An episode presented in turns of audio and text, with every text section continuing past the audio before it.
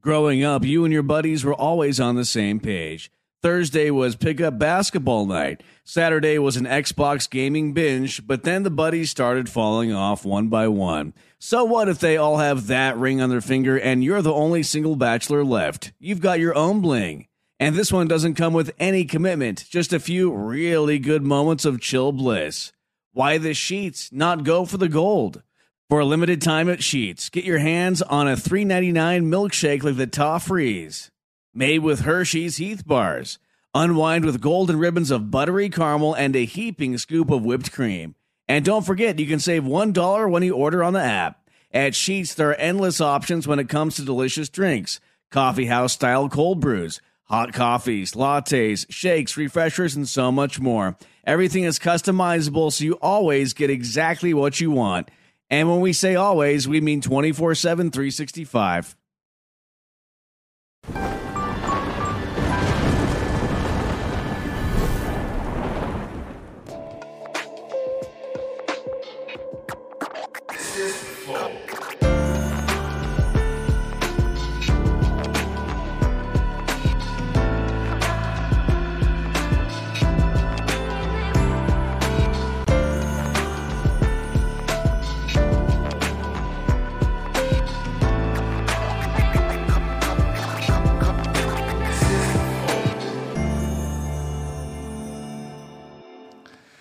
Salve, salve família, bem-vindos a mais um Flow. Eu sou o Igor e hoje vou conversar com ninguém menos que Xande de Pilares, cara. Obrigado por vir aí, cara. Obrigado pela moral. Obrigado pelo convite. Satisfação é toda minha. Eu sou fã do programa já há muito tempo.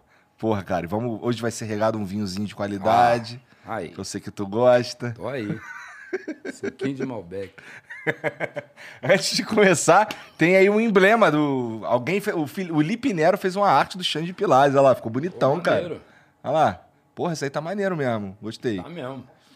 Então, ó, seguinte, se você quiser resgatar esse emblema aí, é totalmente de graça, só precisa ter um perfil na plataforma e entrar em nv99.com.br barra resgatar e usar o código Sua Hora Vai Chegar, que é a minha favorita aí, né?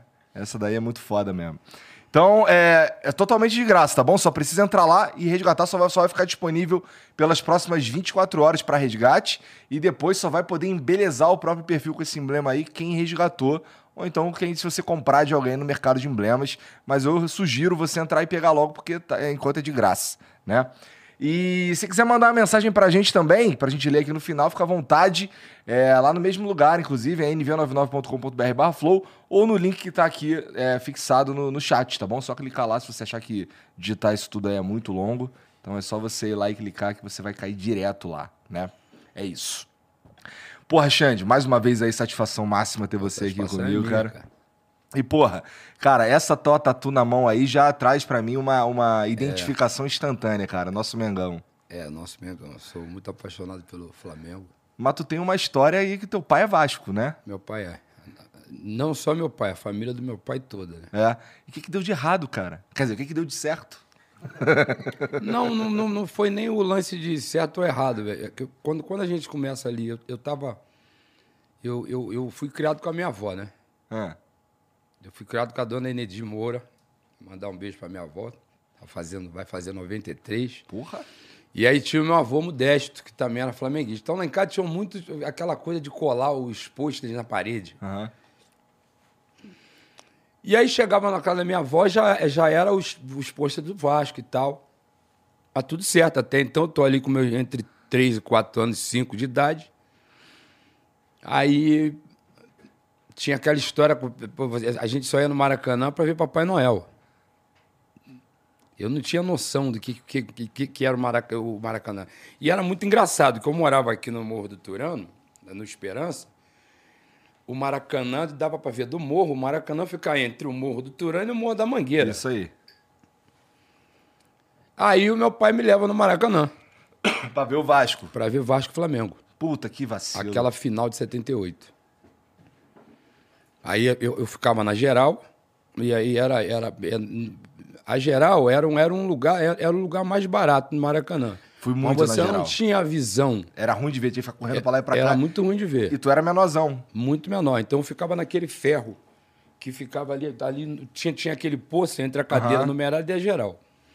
Vi muita gente pular da, da geral Quando virava cadeira. o jogo lá do outro lado, tu só via só a cabeça do jogador correndo. Mas eu tava dentro do Maracanã. Moral da história. Aí tô vendo ali jogadores que eu só fui conhecer depois, né? Somente o Roberto Dinamite, quero até mandar um, um abraço pro meu, pro, meu, pro meu amigo ídolo, Roberto Dinamite. Já tive a oportunidade E- de conversar com ele também, gente fina. Deus é mais, tá ligado no que eu tô falando, para Deus nada é impossível.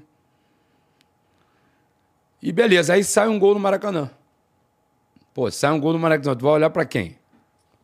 Bicho pegando, parecia que ia cair o mundo, eu olhei pro meu pai. Pô, meu pai tudo para baixo aí. Falei, é, pelo visto não é, Um negócio do Vasco. não é, não, eu não sabia nem, né? Entendi. Tudo certo. Aí, em 79, teve dois, eh, teve dois campeonatos. Que foi o campeonato especial. Aí o Flamengo teve um gol de Tita, que deu pra ver muito bem. O gol do Rondinelli, meu irmão, só fui ver na televisão. Aí teve o gol do Tito, teve o gol do Cláudio, teve, teve o gol, acho que foi do Cláudio Adão. O Flamengo ganhou o Vasco 2 a 1 Aí eu já tô, já, já tô com nove. Já tô com meus nove Entendi. anos. Aí tem a famosa final do primeiro campeonato brasileiro que o Flamengo ganhou. 81. Flamengo e Atlético. 80. 80? É. A- aquele dia, meu irmão, foi, foi o dia que eu fiquei mais assim. Eu fiquei mais arrepiado com, o Maracanã. Porque sai o gol, sai o gol do Nunes, aí o Reinaldo empata, aí meu pai vibrava, aí sai o gol do, do, do, do- Zico, aí o Reinaldo empata, aí meu pai vi- vibrava. Aí ficou aquele jogo. Aquele jogo morno ali, até que então sai um gol, meu irmão, vou te falar um negócio. Sai um gol no Maracanã. Não, não- deu para ver direito, porque eu, eu, ficava aqui na direção do, da, da- da- da- cabine de rádio, na direção sempre daquele gol à minha esquerda. Cara, não é sacanagem não. Parecia que, que, o mundo, que o mundo ia acabar aquele dia. Caralho, maneiro. Nunca Parecia tive essa que o mundo ia acabar, cara. meu irmão. Vou te falar uma parada. E ela aquele Maracanã que eu sinto falta, o nosso Maracanã original. Eu nunca fui no novo, inclusive. Eu fui. Nunca fui, não. A diferença é monstruosa, porque a- a- a- aquela acústica que o Maracanã tinha, não tem mais. Porque, porque, porque aquela parte fechada era fechado mesmo. Então, o grito, quando gritava, já ficava tudo ali. Aí, beleza. Então, então, sempre quando a gente ia embora, ali tem um Colômbia.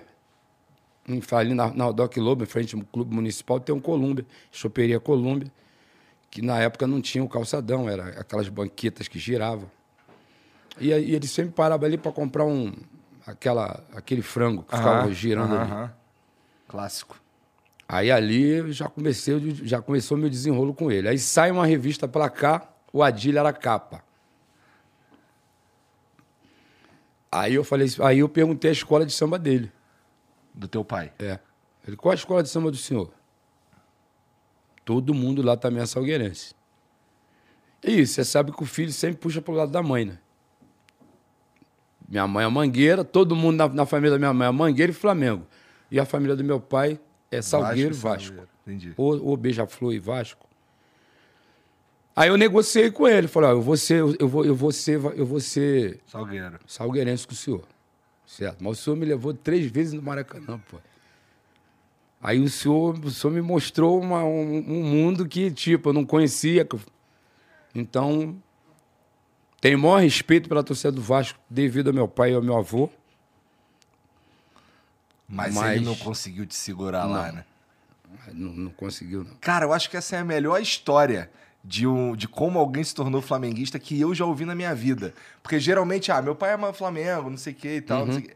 Isso daí é. Tu decidiu ser Flamengo, porra. Muito, muito mais foda. eu É. Aos acho. 10 anos de idade. 10 anos de idade. Aos 8 eu, tava, eu ainda tava meio assim. Respeito meu pai e minha mãe. Aí aos 10 eu já tava, né? Já tava ligado que, que era realmente já torcer pro Flamengo. E sou muito Flamengo. Porra, e assim, é, tempo de- tempos depois, tu também entra pra história do Salgueiro, né? Em 2014 tu fez o Gaia, não é? Não foi Eu, 2014? eu, ganhei meu, eu ganhei meu primeiro samba enredo. Primeiro samba enredo. No Salgueiro. O Então meu primeiro enredo, na realidade, eu ganhei no Jacarezinho. É? E aí eu, eu ganho o samba e o Jacarezinho desce. Puta merda. Aí, mano, eu fiquei frustrado pra caramba, porque eu ganhei no susto. Como assim no susto? É, porque eu não, sa- não né, esperava, eu não né? sabia que o meu samba ia ganhar. O, o que tinha o samba do Gilson Bernini, né, que é um grande compositor do Jacaré, um dos, compo- um dos grandes compositores do Jacaré. Aí quando o cara foi anunciar, era- era- aí falou meu nome, eu falei, ué. Aí o samba ganhou. Isso foi em que ano, cara? Cara, agora tu me pegou. Foi antes do, antes do Revelação? Não, Reve- Re- Revelação já existia, só Tá. que a gente não é, não tinha. Então foi- não era sucesso nacional, 90. não. É, não, foi ali entre. Caramba. É, porque o Revelação existe desde 90. Não Desde é? 90, desde 90, 94. 94. Mas vai estourar pra caralho 2000, 2002. 2001, né? 2002. 2002. Então, então deve ter sido mais ou menos época É, aí, é. né? Foi por ali, entre 2001, 2000, entre dois- é, 2000 e 2001. Tá. Ainda levou um tempo pra tu ganhar no, no, no Salgueiro Muita lá, né? coisa. Mas eu comecei, eu caralho, comecei no assim, né? Salgueiro trabalhando no Barracão, em 84. É? Trabalhando no barracão, qual que era a tua função lá? Eu, não, é porque no, o, o Salgueiro tinha um projeto social Ah, que eles faziam nos morros pra, pra molecada não, não desviar, desviar. entendeu? É, es- estudar e aprender alguma profissão. Aí eu fui trabalhar no barracão do Salgueiro pra aprender a, a artesanato, essas coisas de... de- eu, eu decorava o, o carro de som, colava espelho. ah tá. Tá, E- isso e- menorzão também. 14 anos. E, o- e o meu encarregado era o Kojak, que, que, vinha, que veio a ser presidente do Jacarezinho depois. Aí Caralho. depois, só em 87, que eu, que, eu, que eu pude desfilar na ala da força, que a gente desfilava empurrando o carro alegórico. Na época, os carros não eram motorizados, como são hoje. Aham. Aí tu desfilou na ala da força. Desfilei na ala da força. Por isso, toda vez que eu estou desfilando, que a, que a- ala da força passa, aí eu vou lá, dou um abraço nos caras. Isso aí. É. que doideira. Porra, é. Cara, esse lance do. Do, do, do, do- Revelação, que começa lá em, como tu falou, em 94 e tal. É, a, tua, a tua história com a música começa aí? Com a música? É. Porque, assim, Tocando ou ouvindo? tocando. Tocando. Não, tocando, a, a minha história com a música começa em 1982. 82? É no morro ainda. Aí tu fazia o quê? Tu, tu tocava com os moleques na, nos barzinhos? Como é que era? Não, a gente tocava lata. Na porta da tendinha. É mesmo? É. Aí ganhava um Guaraná, ganhava um, um doce de leite, um pé de moleque. E, e- e era muito engraçado que eles mandavam me buscar, em pô, vai buscar o. Eles me, chamam, me, me chamavam de Xandiquim no morro. Pô, vai buscar o Xandiquim lá, porque, pô, ninguém sabe cantar aqui, pô. Ah, tu já sabia era o can- cara que cantava. Eu, eu- eu- não, eu gostava de cantar, eu achava que eu cantava. Eu, eu sabia cantar de música. Sabia a letra das músicas. Isso, e aí a gente tocava na lata. Lata de 20, lata de 5 e tal. Porque tinha a lata de 5, que é a latinha de tinta, e a- tinha a lata de 20, que era grande. A gente botava aquele. Antigamente, quando a gente comprava pão, tinha um barbante. A gente pegava aquele barbante do, do pão, ou então aquelas cordas de palha. Amarrava, botava ali e cantava. E eu já estava já numa de querer aprender a tocar, tocar violão na época. E porque a minha mãe é o seguinte, minha mãe não deixava eu brincar. A gente não podia brincar. Porque Brincar de rodar pipa, peão. Ah, tá. nada. Tudo, tudo, tudo virava. Antigamente era virar marginal. Vai virar marginal. Pipa, bola de gude, peão, bola, era tudo escondido. Entendi. Quando ela estava em casa, aí eu tinha que ficar dentro de casa. Quando ela ia trabalhar, eu saía escondido para pelo menos aprender alguma coisa. Aí só com o meu tio, Mauro Roberto, irmão dela, de vez em quando ele tomava as cachaças dele, esquecia o violão lá. Eu ficava olhando para aquele instrumento. E é muito engraçado, porque eu sou canhoto, né? Puta, ele devia ficar puto de tu pegar eu o violão sou dele. canhoto. Quando eu pegava o violão para tocar do lado esquerdo, não deixava. Não, não, não, não, não, não. Tem que tocar do lado direito. E Mas aí eu era pegava. Porque, porque ele não queria que tu mudasse a- a- as cordas, porque ele não queria que tu mudasse a afinação. Não porque- sei, mas não. Naquela época tinha um certo preconceito com Com essa canhoto. história de ser canhoto. Tá. Você não era Verdade. muito bem visto porque era canhoto. Que coisa, né? Os caras, a gente discrimina as pessoas por cada coisa. É estranhão, cara, estranhão. Aí uma vez, não sei o que aconteceu, eu peguei o violão e toquei do lado direito. Normal. Aí comecei a aprender os acordes, porque tinha as revistas com as posições dos dedos. E eu comecei a aprender a tocar as, as harmonias do violão. Só que o meu dedo era muito pequeno, para fazer o som maior era, uma, era, era triste. Aí eu comecei a, a tocar algumas coisas. É preciso saber viver. Na época. É, Não era samba. Não, eu, eu, eu comecei. Na realidade, o, o primeiro artista que eu ouvi foi o Nat King Cole. Caralho. É, por causa do meu avô. Meu avô, É, quem gosta é meu pai. meu avô tocava. Tocava sanfone e, dava, e, e- e tirava uma ondinha também no, no piano. E aí ele queria que eu fosse pianista. Aí, porra, ele fazia escutar jazz pra caramba. Aham. Mas como é que tu ouvia o net? Tu, tu era disco? Vitrola? Disco. Vitrola. Era disco. Tá. E, e- e era muito engraçado, eu não sabia ler ainda. Isso era 72, 73, eu não sabia ler ainda. Eu morava na casa da minha avó no tanque.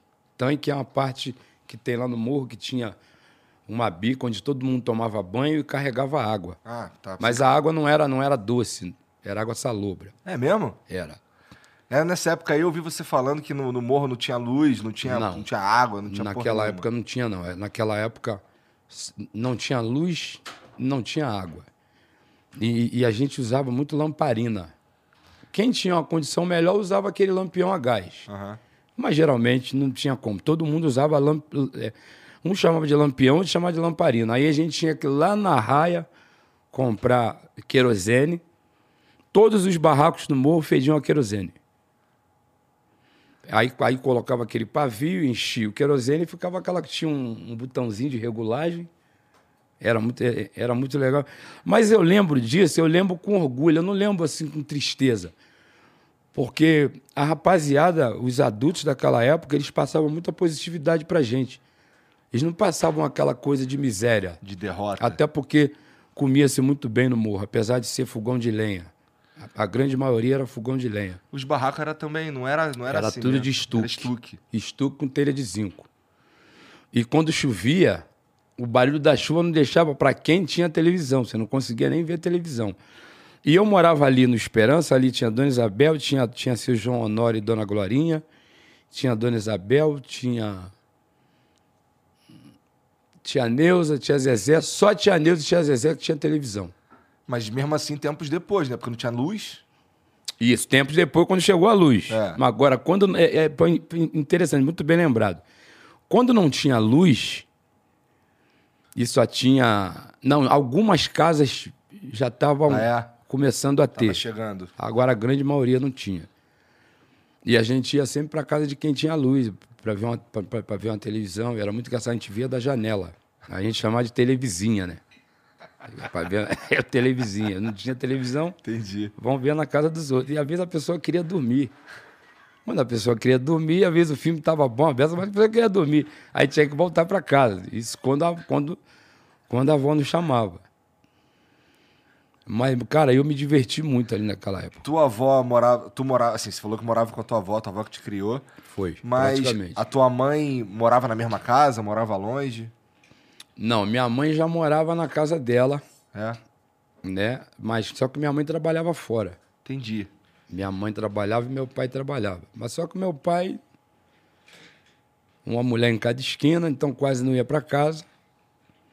Aí a gente, minha mãe chegava à tarde, minha mãe era cobradora de ônibus.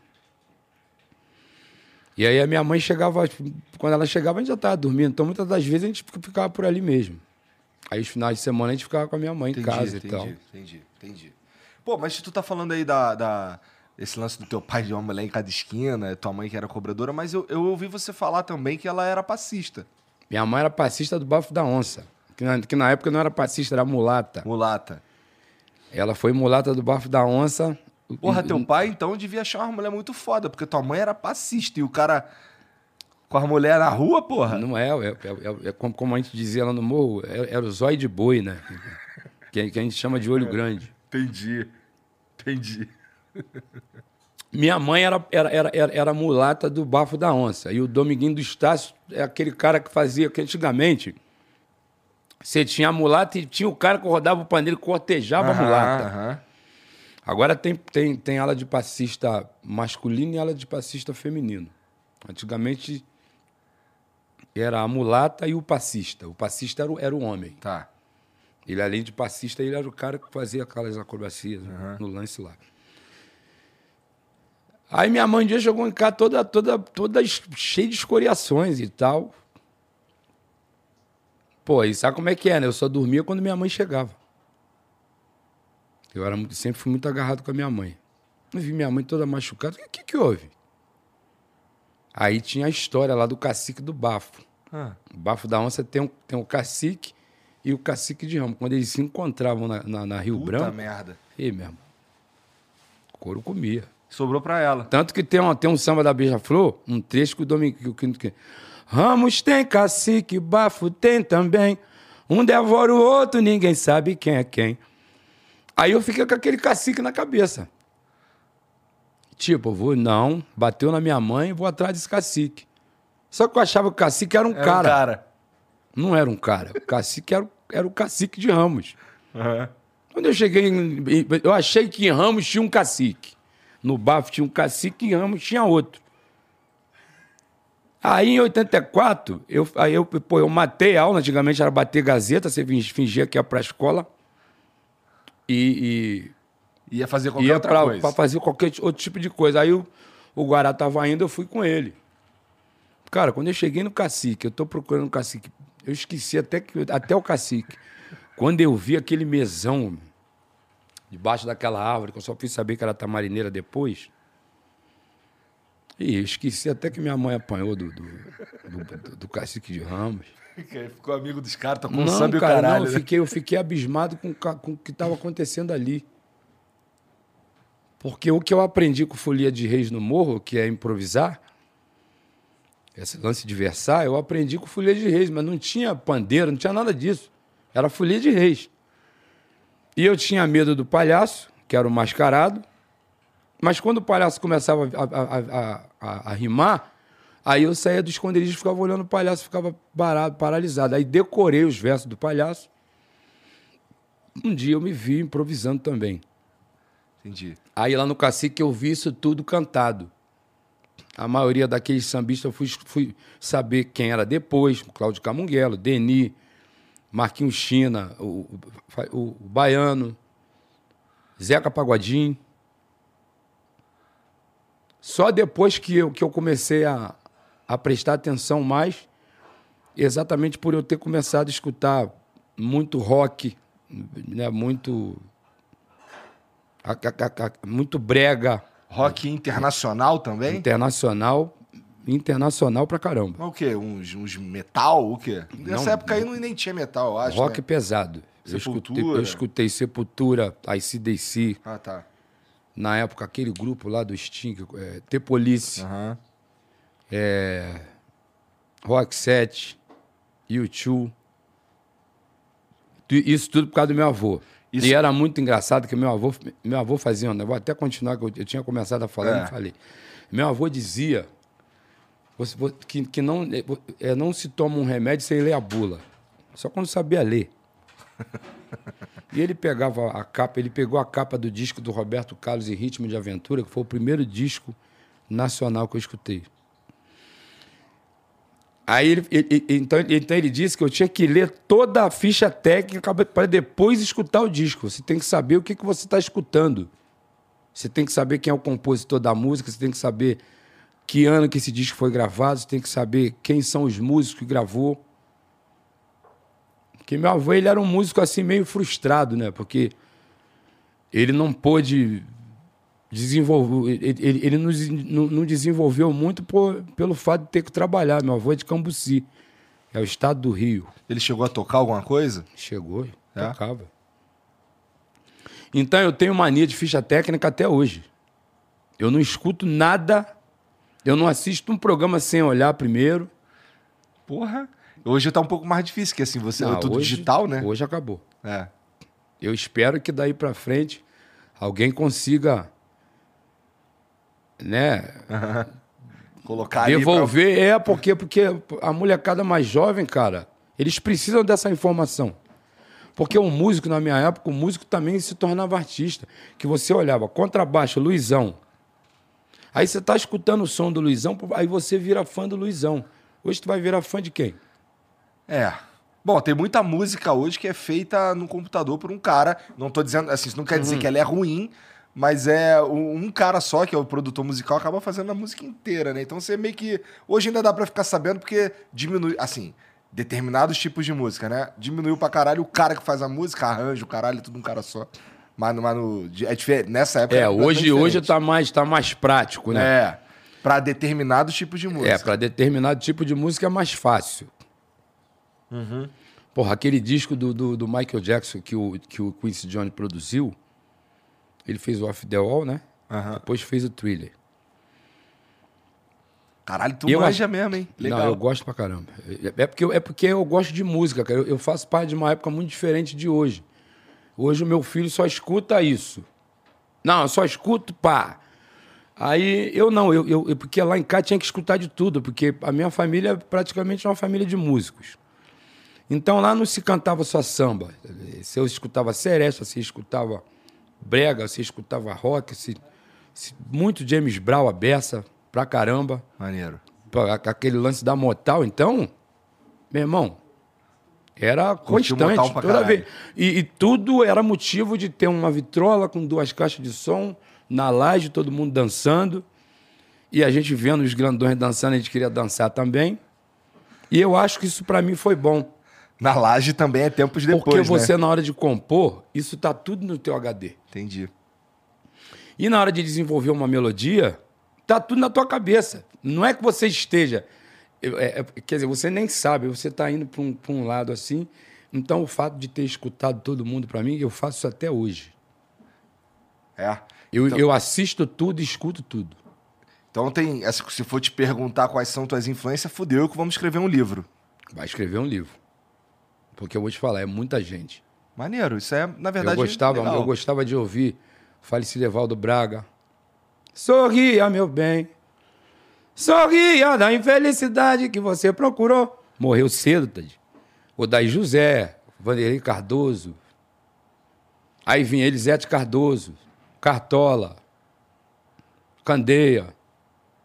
E, e- e o mais o interessante disso, eu escutava Candeia, muitas das vezes eu não via a capa do disco, sem saber que era o Candeia. Aí depois, quando eu escutava, ih, rapaz, esse é o disco que meu avô tocava lá. Aniceto do Império é a mesma coisa. Pô, esse, esse cara tem uma, tem, tem uma voz diferente e tal. E aí, quando eu entro já dentro do samba, eu já sabia porque eu escutava. Entendi. Escutava tudo. Por isso que eu, eu sou assim até hoje. Um dia eu estava com o Felipe, que trabalha comigo, aí o Felipe mostrou uma música do Orochi para mim. Aí comecei a escutar o Orochi. Aí eu tenho mania de, se eu escutar, eu, eu escutei o Orochi hoje, eu quero saber qual o ponto de partida dele, por que, que ele se transformou no, Oro, no Orochi. Aí eu fui lá, aí descobriu a poesia acústica. Aí um dia não, teve, não tinha nada para fazer, falei, vou assistir essa parada aí. Tem Aí assisti, assisti do 1 ao 11. Aí eu acabei descobrindo que o Poesia Acústica estava usufruindo de uma coisa que a gente deixou de usufruir, que é o pagode de mesa. A gente fazia um pagode de mesa, todo mundo sentado, cada um mandava um lance. Aham. O que, que eles fizeram? Eles aperfeiçoaram aquela parada ali, criaram um lance de uma, de uma harmonia, onde todo mundo pode cantar, pode improvisar, ou de repente escrever alguma coisa em cima daquele som, Sim. que eu acho muito mais difícil. Tu acha? Eu acho porque você. processo tem, é o contrário? Você tem uma harmonia. Ah. É aí que você vê a, cri- a criatividade do moleque. Você tem uma harmonia. E cada um cria uma melodia em cima daquela mesma harmonia e consegue fazer uma música interessante. E muitas vezes é um cara fazendo de um jeito diferente do que veio antes. É porque o cara fala assim, ó, pai, tem, tem esse tapete para pisar aqui, todo mundo tem que se enquadrar nele. Aham. Então aí, então aí você vê o talento do artista brasileiro. Sim. Aí tu curtiu pra caralho Pô, poesia pra acústica. caramba. Entendi. Muita coisa. Então, aí tu conheceu, aproveitou e conheceu uma caralhada de artista também. Muita gente. É. Tá, O, primeiro assim que eu tive contato foi o Lennon, né? Que a gente foi convidado para fazer o programa do, do Luciano. É. Porque o filho do Luciano escutou o Lennon. E aí o Luciano levou a gente no programa. Chegou lá, me amarrei no lance do moleque. O moleque, por sinal, o moleque, além de ser uma pessoa muito bacana, é um moleque muito inteligente, bom de improviso. No final do programa, o Luciano vai, "Pô, vocês podem fazer um improviso aí? Eu falei, caramba, Luciano, como é que eu vou versar? pra esse pa-" Aí a gente, a gente terminou o programa versando e tal. E aí, aí já começa a minha, a minha curiosidade, que eu sou um cara muito curioso. Mas tu escuta do. Bom, você já falou que escuta tudo e tal, então eu imagino que tu escuta também o rap de São Paulo, tudo mais. Não, rap de tu, São Paulo tu escuta há parece ser um tempo. cara que não tem lance de preconceito musical. Nenhum. Graças, a, graças ao meu avô. Entendi. Tem preconceito nenhum. E, e- e- e eu acho uma, uma puta de uma ignorância essa coisa de ter preconceito do som do outro. Até porque, no meu modo de entender, a gente não escuta só um artista, cara. Às vezes você está num lugar que tocam várias, vários artistas. A gente não escuta só aquele cara ali, a gente escuta o. Aí você está escutando aqui a Beyoncé, você vai escutar a Shakira, tu vai escutar todo mundo, pô. Não tem jeito. É. Cara, eu vou confessar pra você que, assim, quando, quando mais jovem, eu era um cara meio preconceituoso com. Não é, radical não é a palavra, mas preconceituoso musicalmente, tá ligado? E, e, é, isso ao longo. Assim, à medida que eu fui fi- ficando mais maduro, eu fui. Pô, eu adolescente, cara, eu não passava perto de porra nenhuma que não fosse metal pesado. O bagulho era ouvir metal. Aí tu vai ficando mais velho, tu vai, porra, não é bem assim, tu conhece um cara que é teu amigo, gosta de outro bagulho, não sei o quê, aí a cabeça vai expandindo. Porra, hoje aquele cara ali, ó, ele, ele, ele curte os rap aí, porra, enfia a goela abaixo vários aqui. E agora eu já até, eu curto, se o cara bota pra tocar uma vez, eu já, caralho, isso aí não, é foda. porque você acaba. É, é, é- é igual aquela história. Não bota chuchu no meu prato que eu não gosto, mas você nunca comeu. É. Pô, eu gosto pra caralho de chuchu. Não, eu, não, eu dei um exemplo. Eu sei, eu tô Não, eu dei um exemplo. Não, eu, eu, eu, eu, eu, eu, eu, eu como todos os legumes. Só não bota berinjela e, e giló pra mim, que não vai, não vai rolar. É, aí eu vou concordar contigo. Pois é, berinjela e giló Não, dá, gosto de berinjela e giló. Bateu uma história aí ou só não gosta? Não, eu não gosto mesmo. É. É, eu acho muito ruim. Que cara comem tá, hambúrguer de você tá comendo para agradar. Aí voltando ao teu assunto, É. eu estudava num colégio, eu ganhei uma bolsa de estudo. Ah. Aí eu fui estudar num colégio que só tinha a rapaziada do rock pesado. Onde era esse colégio? Colégio Confidência, lá em Pilares. Pilares. A grande maioria gostava de rock. Aí entra, aí vem a parte interessante da minha vida, né? Quando eu faço 10 anos, eu me torno flamenguista. E aí conheço uma banda chamada Roupa Nova. Aí do Roupa Nova veio a Blitz, depois veio o Barão, depois veio Rádio Táxi, Kid de Abelha, Doutor Silvana, é, Heróis da Resistência, é, Titãs, Plebe Rude. tudo ali. Mas eu já escutava Fundo de Quintal, já escutava Clara, que naquela região daquele ano ali, infelizmente, ela perdeu a vida, que quando a Clara morreu eu fiquei muito, É. fiquei muito, muito, muito... Porque eu eu já gostava dela, porque eu gostava da Beth, gostava dela, gostava de Alcione. Aí entra, em 85, um disco chamado Raça Brasileira. Nasci em 85. no ano que você nasceu. Já tinha ali o fundo de quintal, já bem. E eu já, já, gost, já, já gostando de cantar tudo, né? Já tocava violão? Tela de cera, não, não, já tava, já tava tocando cavaquinho dentro de casa. Tá. Só tinha medo de tocar na rua, de alguém me pedir um tom, eu sabia tocar música. Então eu fiquei es- estudando muito, eu sou autodidata, né? Como é que tu arrumou um cavaquinho? Não, a- na, na grande maioria era um instrumento de alguém. É. Lá na favela tinha um bilico. Eu ia na tendinha do bilico pra ver ele tocar. Ou então tinha o, o Arthur Luiz do Revelação, do Reco Reco, ele tinha um banjo meio furreco, mas era um banjo. Tinha o Célio também, que tinha um cavaco, então eu ficava ali na aba deles, que eu não tinha um instrumento. Eu dava o meu instrumento velho lá que me deram. Aí em 85, aí vem um, sai um pau de sebo, a gente chamava de pau de sebo, naquela época, que era um disco com vários cantores, cada um cantando duas, três faixas.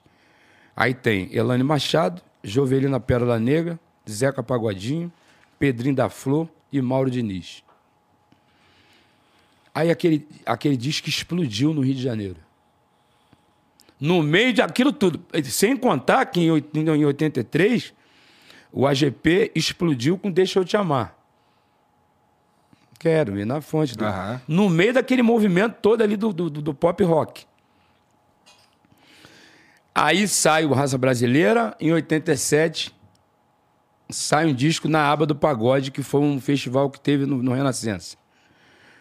Só Preto, Paulinho da Aba, Grupo Chamego, Dunga, acho que é, acho que é João King ou Dom King. 87? Como é que tá o 87. Renascença hoje, cara? Eu fui lá acho que uma vez só. Tá lá ainda, tem o Samba do Trabalhador, É? toda segunda-feira. Acho que foi nesse que eu fui, Tu inclusive. chega lá, parece que ninguém trabalha. Mas a galera sai de trabalho, quem trabalha mais tarde vai lá e vai trabalhar. Aí quem trabalha mais cedo sai e já vai direto. Entendi. Mas, mas o samba do trabalhador é muito bacana. E aí, aí vem o. Não, acho que antes veio o Paralamas. Aí depois que vem o Legião. Aí depois do Legião vem Beto Barbosa e Banda Caoma. O Beto Barbosa. Beto Barbosa eu "Doce conheço. Meu amor. E de Banda Caoma, dançando lambada aí. E eu, então, o que, que acontece? Então, eu, eu, eu acompanhei isso tudo. Aí vem o Raça Negra, que até então o samba só tocava nas, na, na- na- em rádio AM. FM não tocava, não tocava, Mas por, que, por que, que você acha? não sei. Será que não, não era popular o suficiente? Sei lá, não tinha um apelo? Não sei. Não sei, Será que tinha um eu, não sei explicar não até sei. hoje. Mas, de qualquer forma, O Raça Negra rompeu a isso. gente não tinha acesso às FM. A gente só tinha acesso à AM. Então foda-se, não fazia diferença. Eu escutava as duas porque eu conhecia. Né? Mas eu, mas eu escutei muito mais a M, porque a tradição da gente que morava no morro era a Rádio Globo, Rádio Tupi, a- né? Roquete Pinto, Tamoio. Porque tinha ali tocava as coisas que você gostava de ouvir. Eu gostava muito de ouvir Baby Consuelo, Rita Lee. Até porque eu era noveleiro. Então, como eu era noveleiro, na maioria das vezes, as músicas, a, a trilha sonora das novelas, cara, eu me amarrava quando saía disco de novela. Quando todo mundo descobriu, ó, ele gosta de música. Então, o meu, o meu presente passou a ser. eu- eu- todo mundo, quando sempre tinha um dinheirinho, vou comprar esse disco aqui pro meu sobrinho ou pro meu filho. Eu lembro de uma novela chamada é- Estúpido Cupido. Tinha uma cantora chamada Celi Campelo, daqui de São Paulo. Ah, Cupido, você me deixa em paz. E a trilha sonora daquela novela era praticamente o, o rock que estava rolando naquela época ali. Ana Maria entrou na cabine. Aí depois veio Selva de Pedra, depois veio Pai Herói, Cabocla, com Nelson, Nelson Gonçalves. O, o- Pai Herói, com Fábio Júnior, Cabocla com Nelson Gonçalves. Aí tinha uma novela chamada Locomotiva, que tinha uma banda, uma das melhores bandas de baile que eu já vi na minha vida, a banda Black Rio. Não conheço. A banda Black Rio era só instrumental. A galera gostava de dançar uma, uma gafieira. Aham. E, e, pô, então tinha os almoços dançantes no Rio de Janeiro, que hoje é feijoada. E tu frequentava essas festas? Frequentava sempre com tia, com, com- só podia sair com os adultos. E eu era, eu sempre fui muito, eu sempre fui muito viciado em música. Entendi. Eu, eu não queria, às vezes eu não queria nem, nem soltar uma pipa. Se me, se me desse uma vitrola e uns LPs, já era, acabar comigo. Isso daí tu estamos falando aí, já estamos chegando na década de 90, pelo que tu tá falando aí, né? Já, a década de 90 marca com o surgimento do Raça Negra. Aí o Raça Negra, meu irmão, abriu uma porteira para todo mundo passar. Mas, pô, tu tava falando um pouquinho antes lá do lance do cacique lá, que tua mãe chegou machucada e tal. Que aí tu chegou no cacique de Ramos, o cara tava fazendo uma parada que tu não, não sabia nem que existia e tal. não. E, pô, aquilo ali aqui, naquele momento ali foi o teu primeiro contato com samba de verdade, assim, assim ao vivo, eu quero dizer?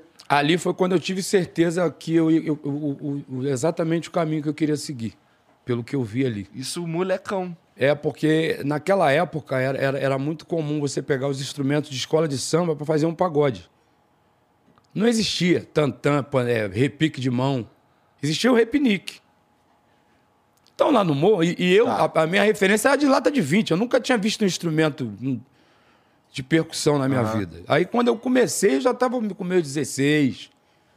Mas na época de infância, havia um pandeiro aparecia assim, que tinha um clube lá no o Clube do Esperança, onde minha mãe cantava. Meu tio Nelson tocava, minha tia, minha, minha tia Maria Helena também cantava. Tinha, eu, violão, mais tantã, pandeiro, banjo. Interessante que, Foi tudo no que Cacique. você falou que, que nesse lance aí do cacique e tal, foi que você viu que você queria viver de música e tal. E, e para tu não deve ter sido um problema em casa, porque a tua família era uma família de músicos. E então já tinha ali uma, uma história antes de você aparecer com essa loucura, com essa doideira de quero ser artista. Não, aí que vem, aí que vem agora a realidade Ah. dos fatos. Minha mãe não queria que eu seguisse. Minha avó também não. Principalmente minha avó. Não, você não tem que seguir isso daí. Papai, mas por quê? Obrigado, cara. Não, porque, porque na família ninguém deu certo. Eu acho que você. não- tipo, é, é- é aquela super proteção. né? Aham. Eles queriam que você tipo, saísse dali daquele lugar. Ninguém deu certo. Aí eu falei, pô, de repente eu vou tomar um cascudo, mas vou perguntar, por que, mas, mas vem cá, por que, que ninguém deu certo? Por que, que a senhora não deu certo? Perguntei para minha avó.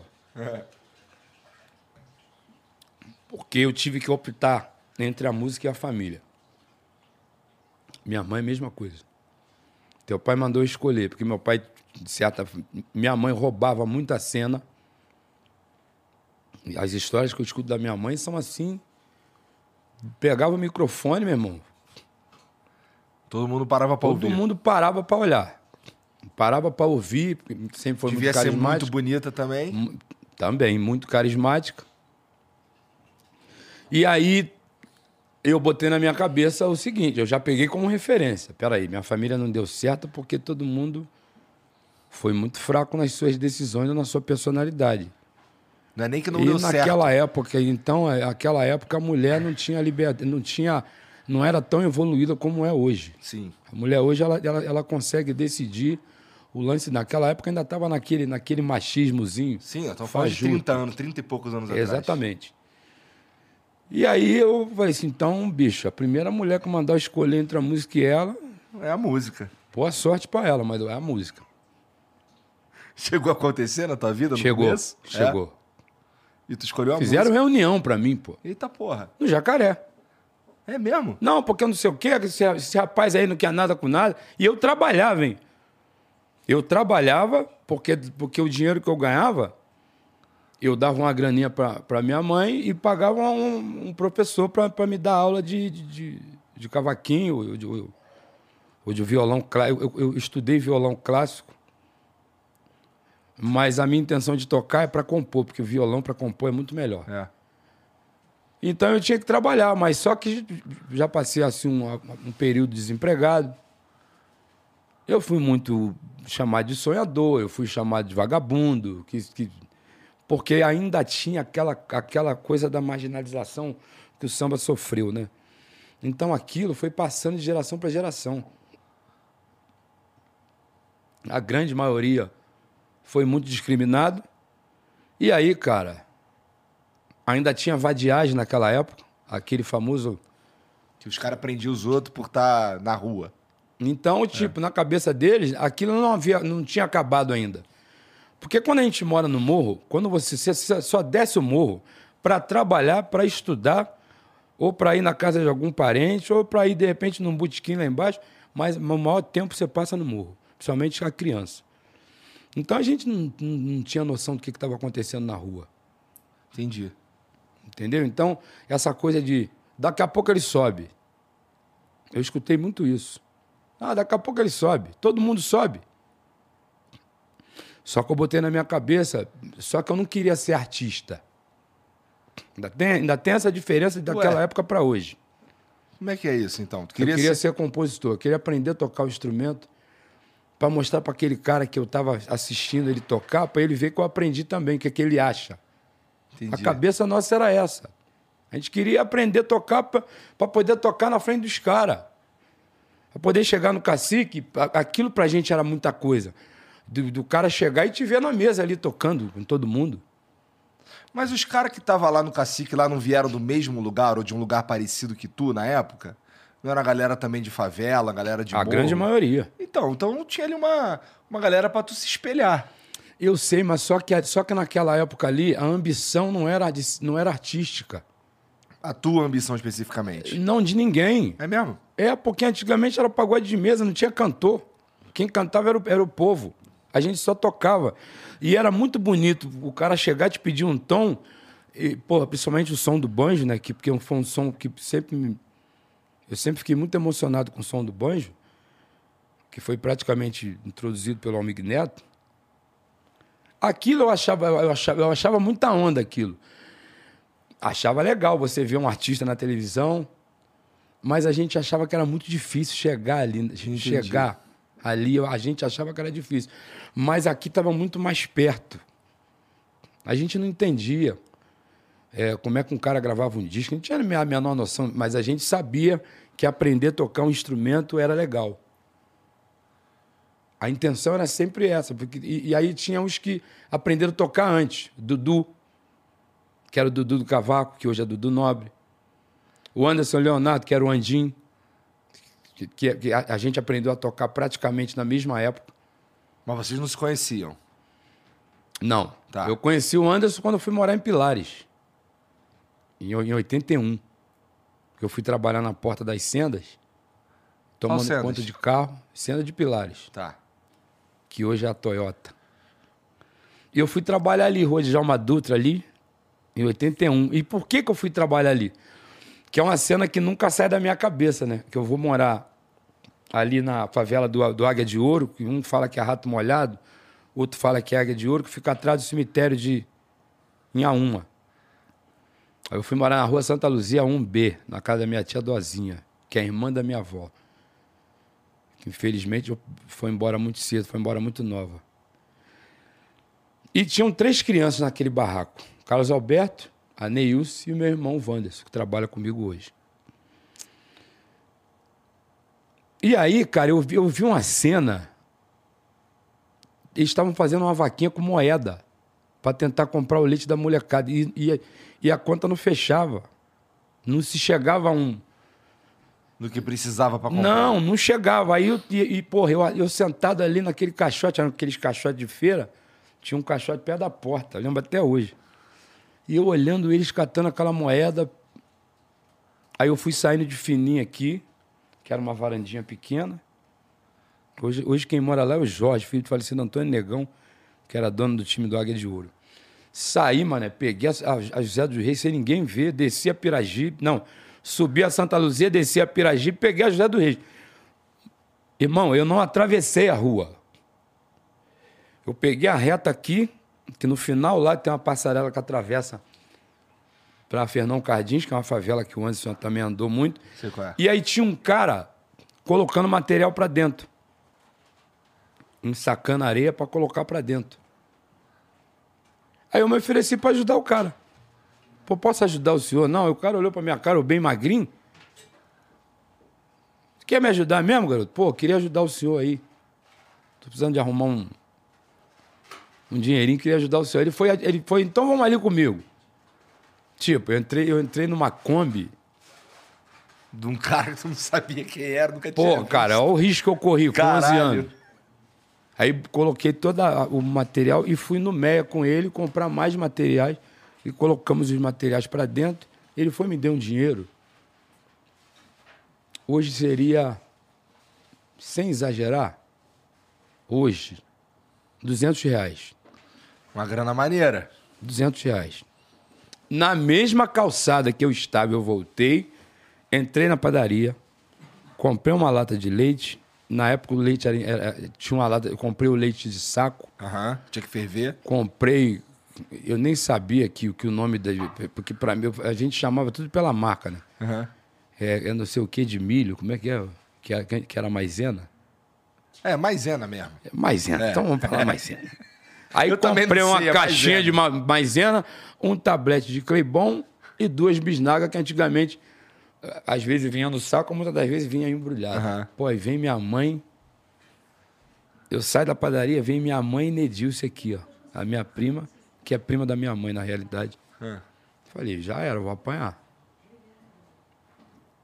Mas a causa é justa.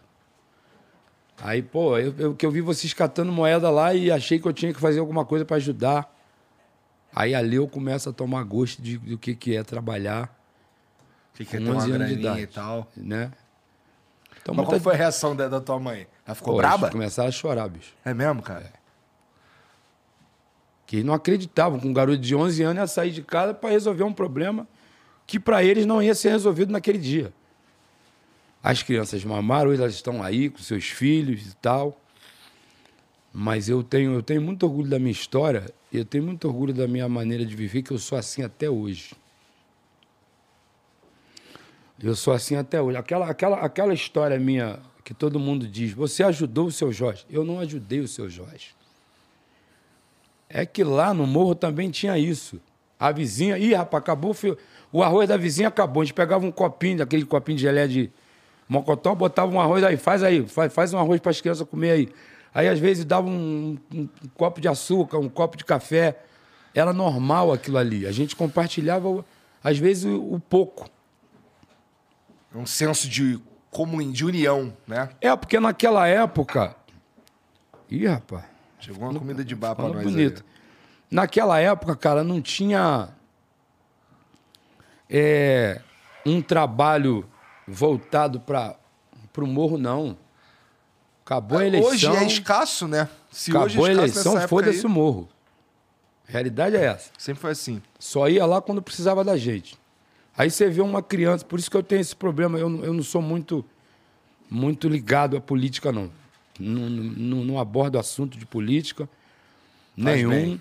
Não, não, não critico, não, Não mete, elogio, tua não me meto.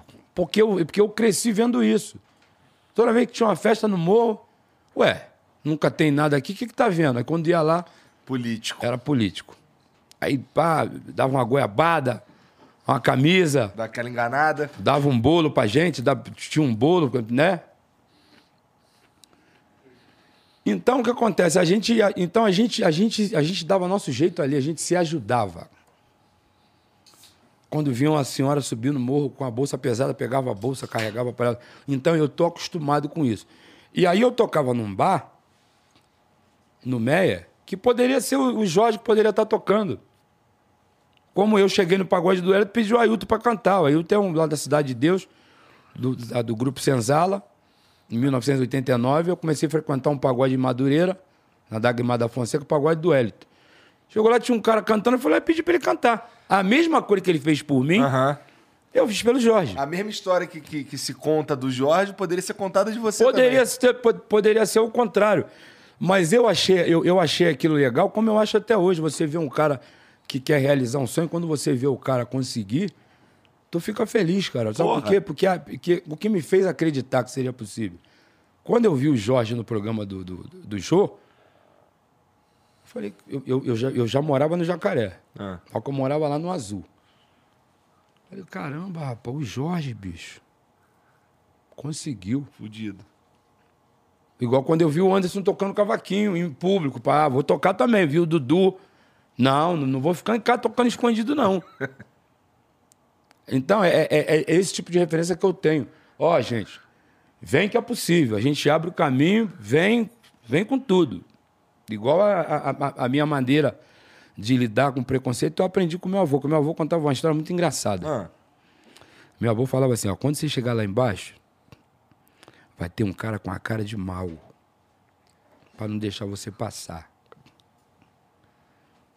Cumprimenta ele e passa. Não fica com medo dele não. Senão você vai ter que subir de novo.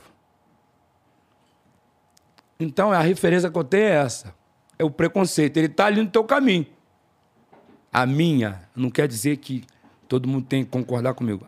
É dessa maneira que eu vivo até hoje. É igual o bullying, que antigamente era encarnação. Vai ficar me encarnando aí que eu não vou dar confiança. Não, eu não vou parar meu tempo por causa dele. Sim. Eu preciso chegar ali. E tem muita gente que tá assim, pô, vamos ver se o Xande chega. se ele chegar, a gente vai. É, vou deixar ele abrir o caminho. Se ele não chegar, a gente fica. Foi isso que eu fiz. Entendi. Pô, é que essa história do. do que tu tá falando aí do, do Jorge e tal, isso tomou uma proporção grande pra caralho. Isso foi parar em tudo quanto é lugar, cara. Tomou. Que foi, foi ele que contou, na verdade, não foi? É, eu, eu só, eu só le- eu, na- eu escutei uma história na rádio. Que até então isso era um segredo meu. Porque, eu, sabe, na minha cabeça fu- funcionava meio como sensacionalismo e tal. Tu já o conhecia? Já. Já. Entendi. Já conhecia ele. A gente andava, já, a gente andava ali pelo Meia, que tinha um cara chamado Gesso. Ah. Qual, esse esse, esse bar no Gerson. meio que tu tocou era onde? Era no calçadão do Meia ali. Ali onde. Lembra da escola Marquezine, que é uma escola de, de datilografia que tinha no Meia? Puta, não sei. É onde? Na Dias da Cruz? Não. É, é- é ali. Você, você- você- Quer ver? Você pega aquela passarela do Salgado Filho, Tá. você atravessa. Quando você desce, já dá de cara. Tá. Ele fica ali, o viaduto fica aqui e o calçadão fica aqui. Tá, sei onde é. Tem vários bares ali. Aham. Aí a gente chama de Baixo Meyer, né? Baixo Meia. É. Eu tocava ali. Entendi. E era muito engraçado que ele chegava, ele vinha não sei de onde e parava ali. Mauro Júnior matava a aula para me ver cantar. Chegava lá com o caderno dele. E, e- e ficava ali. Aí ele parava na porta, aí dava uma olhada assim, aquele vozeirão dele. Poxa, dá, um, dá, dá uma canja aí. dá- Os caras do bar não ficavam putos. Pô, eu não? queria botar ele pra cantar, porque eu nunca neguei nada, bicho. Pô, no- pô, no bar do Zeca, eu faço no bar do Zeca? O bar do Zeca é um lugar que eu. Que todo artista que faz muito show no final de semana, ele quer ter um cantinho pra ele poder cantar umas coisas que ele gosta de outro artista. Então é o bar tal, do. Zeca pra mim hoje. Aí nego chegaram, pô, uma vez eu tava no hospital, aí uma mulher começou a cantarolar. A, a, a, a, enfermeira que tava me atendendo. Tem uma voz bonita, vai no bar do Zé cantar comigo. Ela foi. Aí botei ela pra cantar. Então, o que, é que eu fiz? Eu- só que eu ficava entre o público, que era convê artístico, e O dono do bar? o dono do bar e o seu Jorge. Aí aquilo durou. E eu lembro que tinha Madalena e Cristiane, eram duas garçonetes. Acabou que depois eu dei uns pega na Cristiane e tudo. É. Deixa a Mickey, Beth ouvir isso hoje. Não, mas a Mickey Beth, ela, já, ela- mesma já sabe que eu conto cada história pra ela. E você não errou o Mickey Beth, legal. A maioria não consegue falar Mickey Beth. Mickey Beth por causa da filha do Miquimba. Cara, aí um dia eu tomei coragem, falei, pô, gente, na moral, pô, eu tô aqui. Já tem um tempinho que, pô, tem uma pessoa que chega aqui e pede pra cantar. Isso tu falando pra galera. É. Aham. Pô, e o fato de eu estar sentado aqui tocando meu cavaquinho e cantando vem exatamente daí, de pedir alguém para dar uma oportunidade. Só que é o seguinte, de repente ele não está vestido da maneira que a gente acha que tem que estar, mas eu queria que vocês me dessem uma oportunidade. Porque eu estou ficando curioso, porque ninguém pede tanto, tanto, tanto para cantar como esse cara está pedindo. Eu lembro como se fosse hoje, o Soneca tocava violão comigo. Soneca ficava doido pra alguém tocar o violão dele, que vou te falar, isso- aquilo gostava de tomar um chopp. Aí, graças a Deus, alguém vai dar uma canja no meu violão, meu irmão, não é sacanagem, não. O Jorge sentou. Roubou a cena. Ele não era, ele não era seu Jorge, ele era Jorge. Ele sentou, é- era um palquinho pequenininho, só de quem ia cantar e a galera tocava mais no chão. Tinha eu, Soneca, Vinícius e o Gonzaguinha. Gonzaguinha porque ele era Parecia o Gonzaguinha. muito, muito parecido. Tá. Aí eu fui pro cantinho, lá pro final, e fiquei observando ele cantar. E, e o que, que ia acontecer. Porque eu também estava curioso. Eu nunca tinha escutado ele cantar, eu vi ele tocando. Meu irmão, quando ele abriu a boca, Ficou todo mundo de eu bobeira. fiquei assim, ó. Porra, maneiro. Aí, Cara, essa história é bonita pra caralho. porra, cara. E, e- Porra. e- e foi muito engraçado, porque eu cheguei no Esquenta. Essa história primeiro foi contada no Jô, quando a revelação foi no Jô. O que, que a Regina fez? Regina é águia, né? Pegou a história, arrumou direitinho. Só que muitas das vezes eu quebrava muito a Regina. Por quê? É, porque ela, ela, ela, ela, ela entrava num assunto e eu, e eu manjando balão, aí eu quebrava ela. Um dia ela, pô, pede o Xande pra vir aqui no meu camarim. Falei, ih, foi, eu vou cair, eu vou tomar um expor, eu vou cair do programa. Porra, para de cortar minha onda. Aí cheguei no camarim dela e falei assim: olha só, eu vou contar uma história hoje no programa. E eu vou precisar, eu vou precisar que você esteja muito ligado no que eu vou te falar. Você só responde o que eu falar. Não, não faz aquele negócio que você faz, aquela, aquela coisa extensa, não. Aí eu falei, tudo certo. É só isso? É. Fica na atividade comigo. Falei, valeu. Aí tá seu Jorge, tá Pretinho, Débora Bloch, tava a. Como é que é o nome dela? A ex do Scooby? Putz. Qual? Luana? Luana Piovani. E todo mundo lá e tal, daqui a pouco ela entra no assunto. Só que eu tava, meu irmão, eu não tinha a menor noção do que, que a Regina queria falar. Você tocava no Média? Tocava. Você usava uma. Só tinha uma calça. É, eu tinha uma namorada que me levou para mim. Ela, porque todo mundo encarnava em mim lá, porque eu sou osópio, só tinha uma calça. E que é a garçonete. Ela, pô, não aguento mais as pessoas te encarnando, porque você não tira essa calça. Me levou na CIA, na Sans Pena, e comprou uma roupa para mim. Então, toda vez que tinha um evento assim, mais pá, eu botava aquela roupa. Mano, e eu, eu assim, que a Regina tá falando o quê, cara? E eu com medo de responder o bagulho errado. Eu só fui me ligar quando ela, ela perguntou, tinha um cara que pedia pra cantar. Ah, tá. Aí eu falei assim, pô, a Regina não vai fazer isso comigo, não. E a menina que trabalhava comigo na época, tira o óculos. Eu falei, vou tirar o óculos de nada. Porra nenhuma. Não tiro o óculos de jeito nenhum. Porque eu sabia que eu não ia segurar. E aí o que, que eu fiz? Não vou assistir o programa. Pô, um dia mandaram um vídeo pra mim, eu desavisado cliquei. Aí foi quando eu vi esse vídeo. Pô, meu irmão, eu chorei pra caramba. Porra, que essa história é muito Que é foda, uma cara. história bonita. Acho que isso é uma história que emociona qualquer um, na verdade. uma história Porque bonita. É foda mesmo. É, É, foda uma história mesmo. muito bonita. Caralho. E, porra, é, Matar, aí o, o- Vamos falar assim, tua história é, é muito. É muito ligada com, com. Você tem uma carreira assim, caralho, de sucesso desde 2014, no solo, não é? Desde 2014? Começa ali em 2015. 2015. Tá. Eu erro sempre por um pouquinho. Mas o Revelação começa é onde você, onde aparece o Xande de Pilares, que pra mim é uma questão inclusive assim. Tu é o Xande de Pilares? Mas porra, porque quando tu explodiu, tu tava em Pilares, é isso? Porque assim, tu é o Xande do Turano, tu é o Xande do Jaca, porra. porra. Na realidade, o jacaré foi muito pé quente na minha vida. É. Que depois que eu vou morar no Jacaré, eu conheço a banda Flash Shop. Aí conheci o pai do Quimo, falecido sargento, que foi amigo do meu pai. Luiz Mário, mora ali na, na Esperança. Aí fui conhecendo aquela galera toda ali, falecido Gaspar. Boca que bebe cachaça não merece beijo, com esse barbeirinho.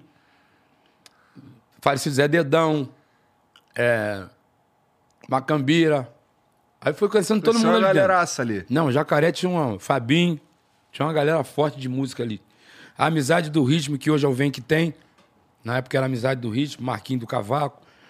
Edmar, que também me passou muita coisa de, de, de cavaquinho. Então eu poderia ser o Xande do Turano, eu poderia ser o Xande do Jacarezinho, eu poderia ser o Xande do Andaraí, ou o Xande da Trindade. Só que eu conheci um cara chamado Carlinho de Pilares. Aí eu pirei o cabeção. Ah, por quê? O que, ele fez por você? Pô, Carlinho, o, Carlinho, o Carlinho, ele, ele, ele cantava demais, bicho. É que eu não conheço o Carlinho de Pilares. Carlinho de Pilares gravou, um- inclusive ele foi intérprete de Jacarezinho. É. Carlinho de Pilares tinha um samba assim, tem bumbum de fora pra chuchu, qualquer dia todo mundo nu, Tem bumbum de fora pra chuchu, qualquer dia todo mundo no meio cantor. Sorria, meu povo. Eu gostava dele porque ele era muito irreverente, ele era muito carismático. E eu botei na minha cabeça que eu queria ser igual aquele cara. Pô, eu quero cantar samba enredo também. Foi quando eu comecei a achar que eu cantava samba enredo. Comecei a me aventurar em querer cantar samba enredo. Mas tu canta já na. Caprichosa de Pilares. Tá. Não. é- é- pô, se você- vê esses caras cantando aí, eu não canto porra nenhuma. Vander Pires, Royce. Esses É, caras. uns cara que são Não, foda caras são. Esses caras cantam É. demais, cara. Os caras cantando, tu não entende como é que o cara tem pulmão pra cantar aquela porra. É. E aí eu, eu, eu, eu botei na minha cabeça que eu queria ser igual ele. Samba enredo é um bagulho que eu curto pra caralho, sabia? Eu sempre curti. Interessante no final isso. do ano você ganhava um disco do Roberto Carlos e um disco da Escola de Samba.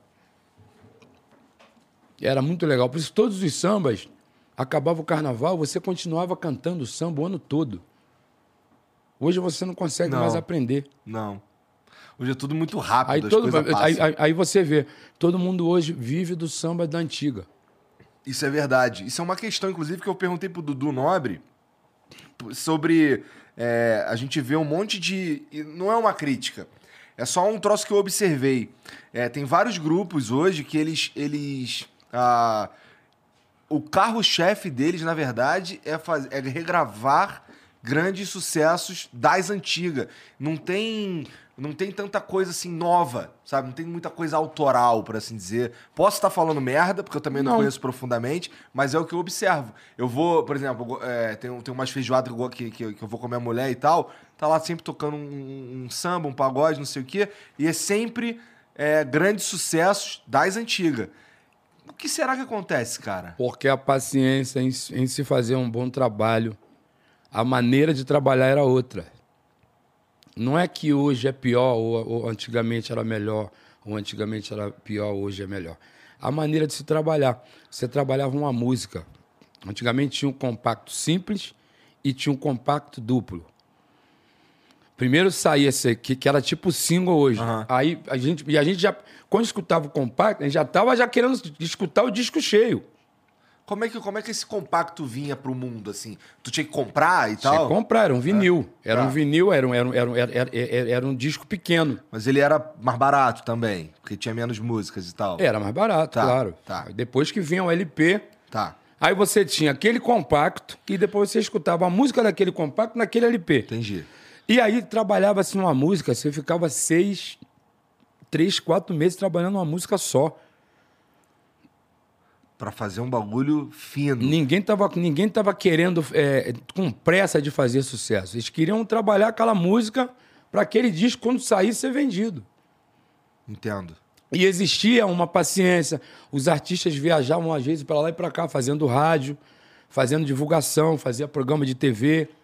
Na hora que lançava o, Então, o tudo trabalho. que foi trabalhado com paciência, você não consegue derrubar, irmão. Não esquece. Hoje não, hoje a maneira de trabalhar é diferente por causa da internet. Sim. Que você, tem mais facilidade de, de divulgar o seu trabalho. Né? É, se, tu se você não for um artista de renome, se você tá tentando aparecer agora, o caralho, a internet é meio cruel, porque assim, ela Cruel. precisa que você esteja naquela. ra- Sabe aquela rodinha de, de rato que tem que ficar É. correndo ali direto? Cruel, você não pode parar, você É não pode cruel. dormir. É, você não pode dormir. Antes de dormir, você tem que deixar tudo preparado para quando você acordar, senão você acorda no final da fila. É isso, exatamente. Entendeu? Entendi.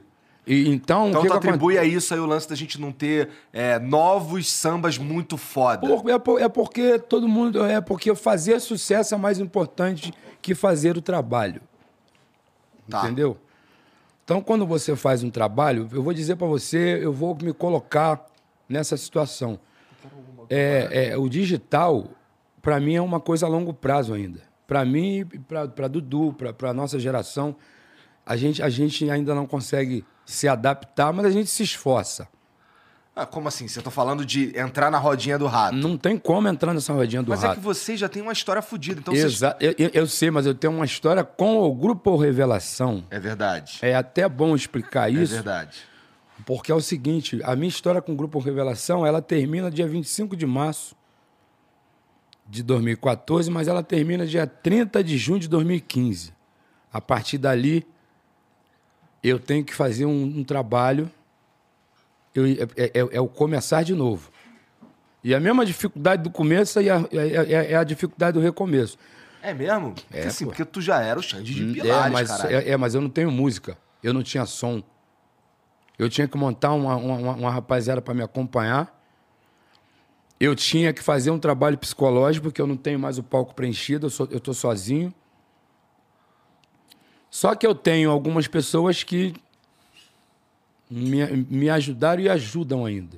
Eu posso colocar aqui Leninha Brandão, Silvina Brandão, Vera Brito, Jane Barbosa, Lula. Como é que é o nome do filho da Leninha? O Cris, o Serginho da Gold, a galera da Gold toda. Até a galera da, da Universal, quando eu, quando eu ainda fazia parte. Essas pessoas fizeram um trabalho para tentar me encorajar, porque eu fiquei, num- eu fiquei numa situação muito difícil, porque a internet Aqui- é muito cruel. É, a internet é muito cruel, cara. Porque quando eu saí do Revelação, eu tava no, tava no esquenta. Revelação- E aí todo mundo- Revelação no- no- bombando pra caralho, né? Eu saí do Revelação, a Revelação tava no auge do auge do auge do auge do É auge do auge. verdade, verdade.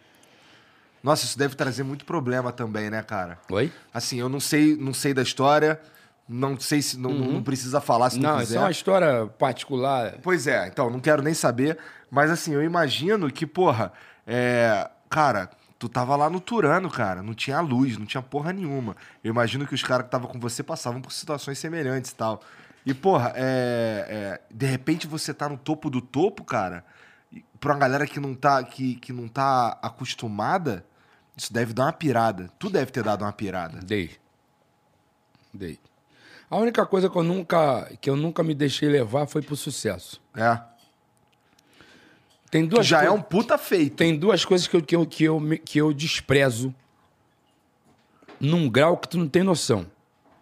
Devo ter, porque provavelmente eu desprezo É também. dinheiro e sucesso. Nunca liguei pra isso.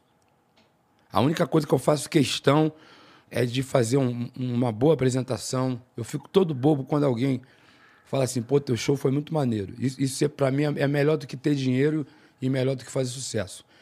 O fazer sucesso pra mim, se ele é, é- é igual a câmera. A câmera quando gosta de você não tem jeito. O sucesso é a mesma coisa.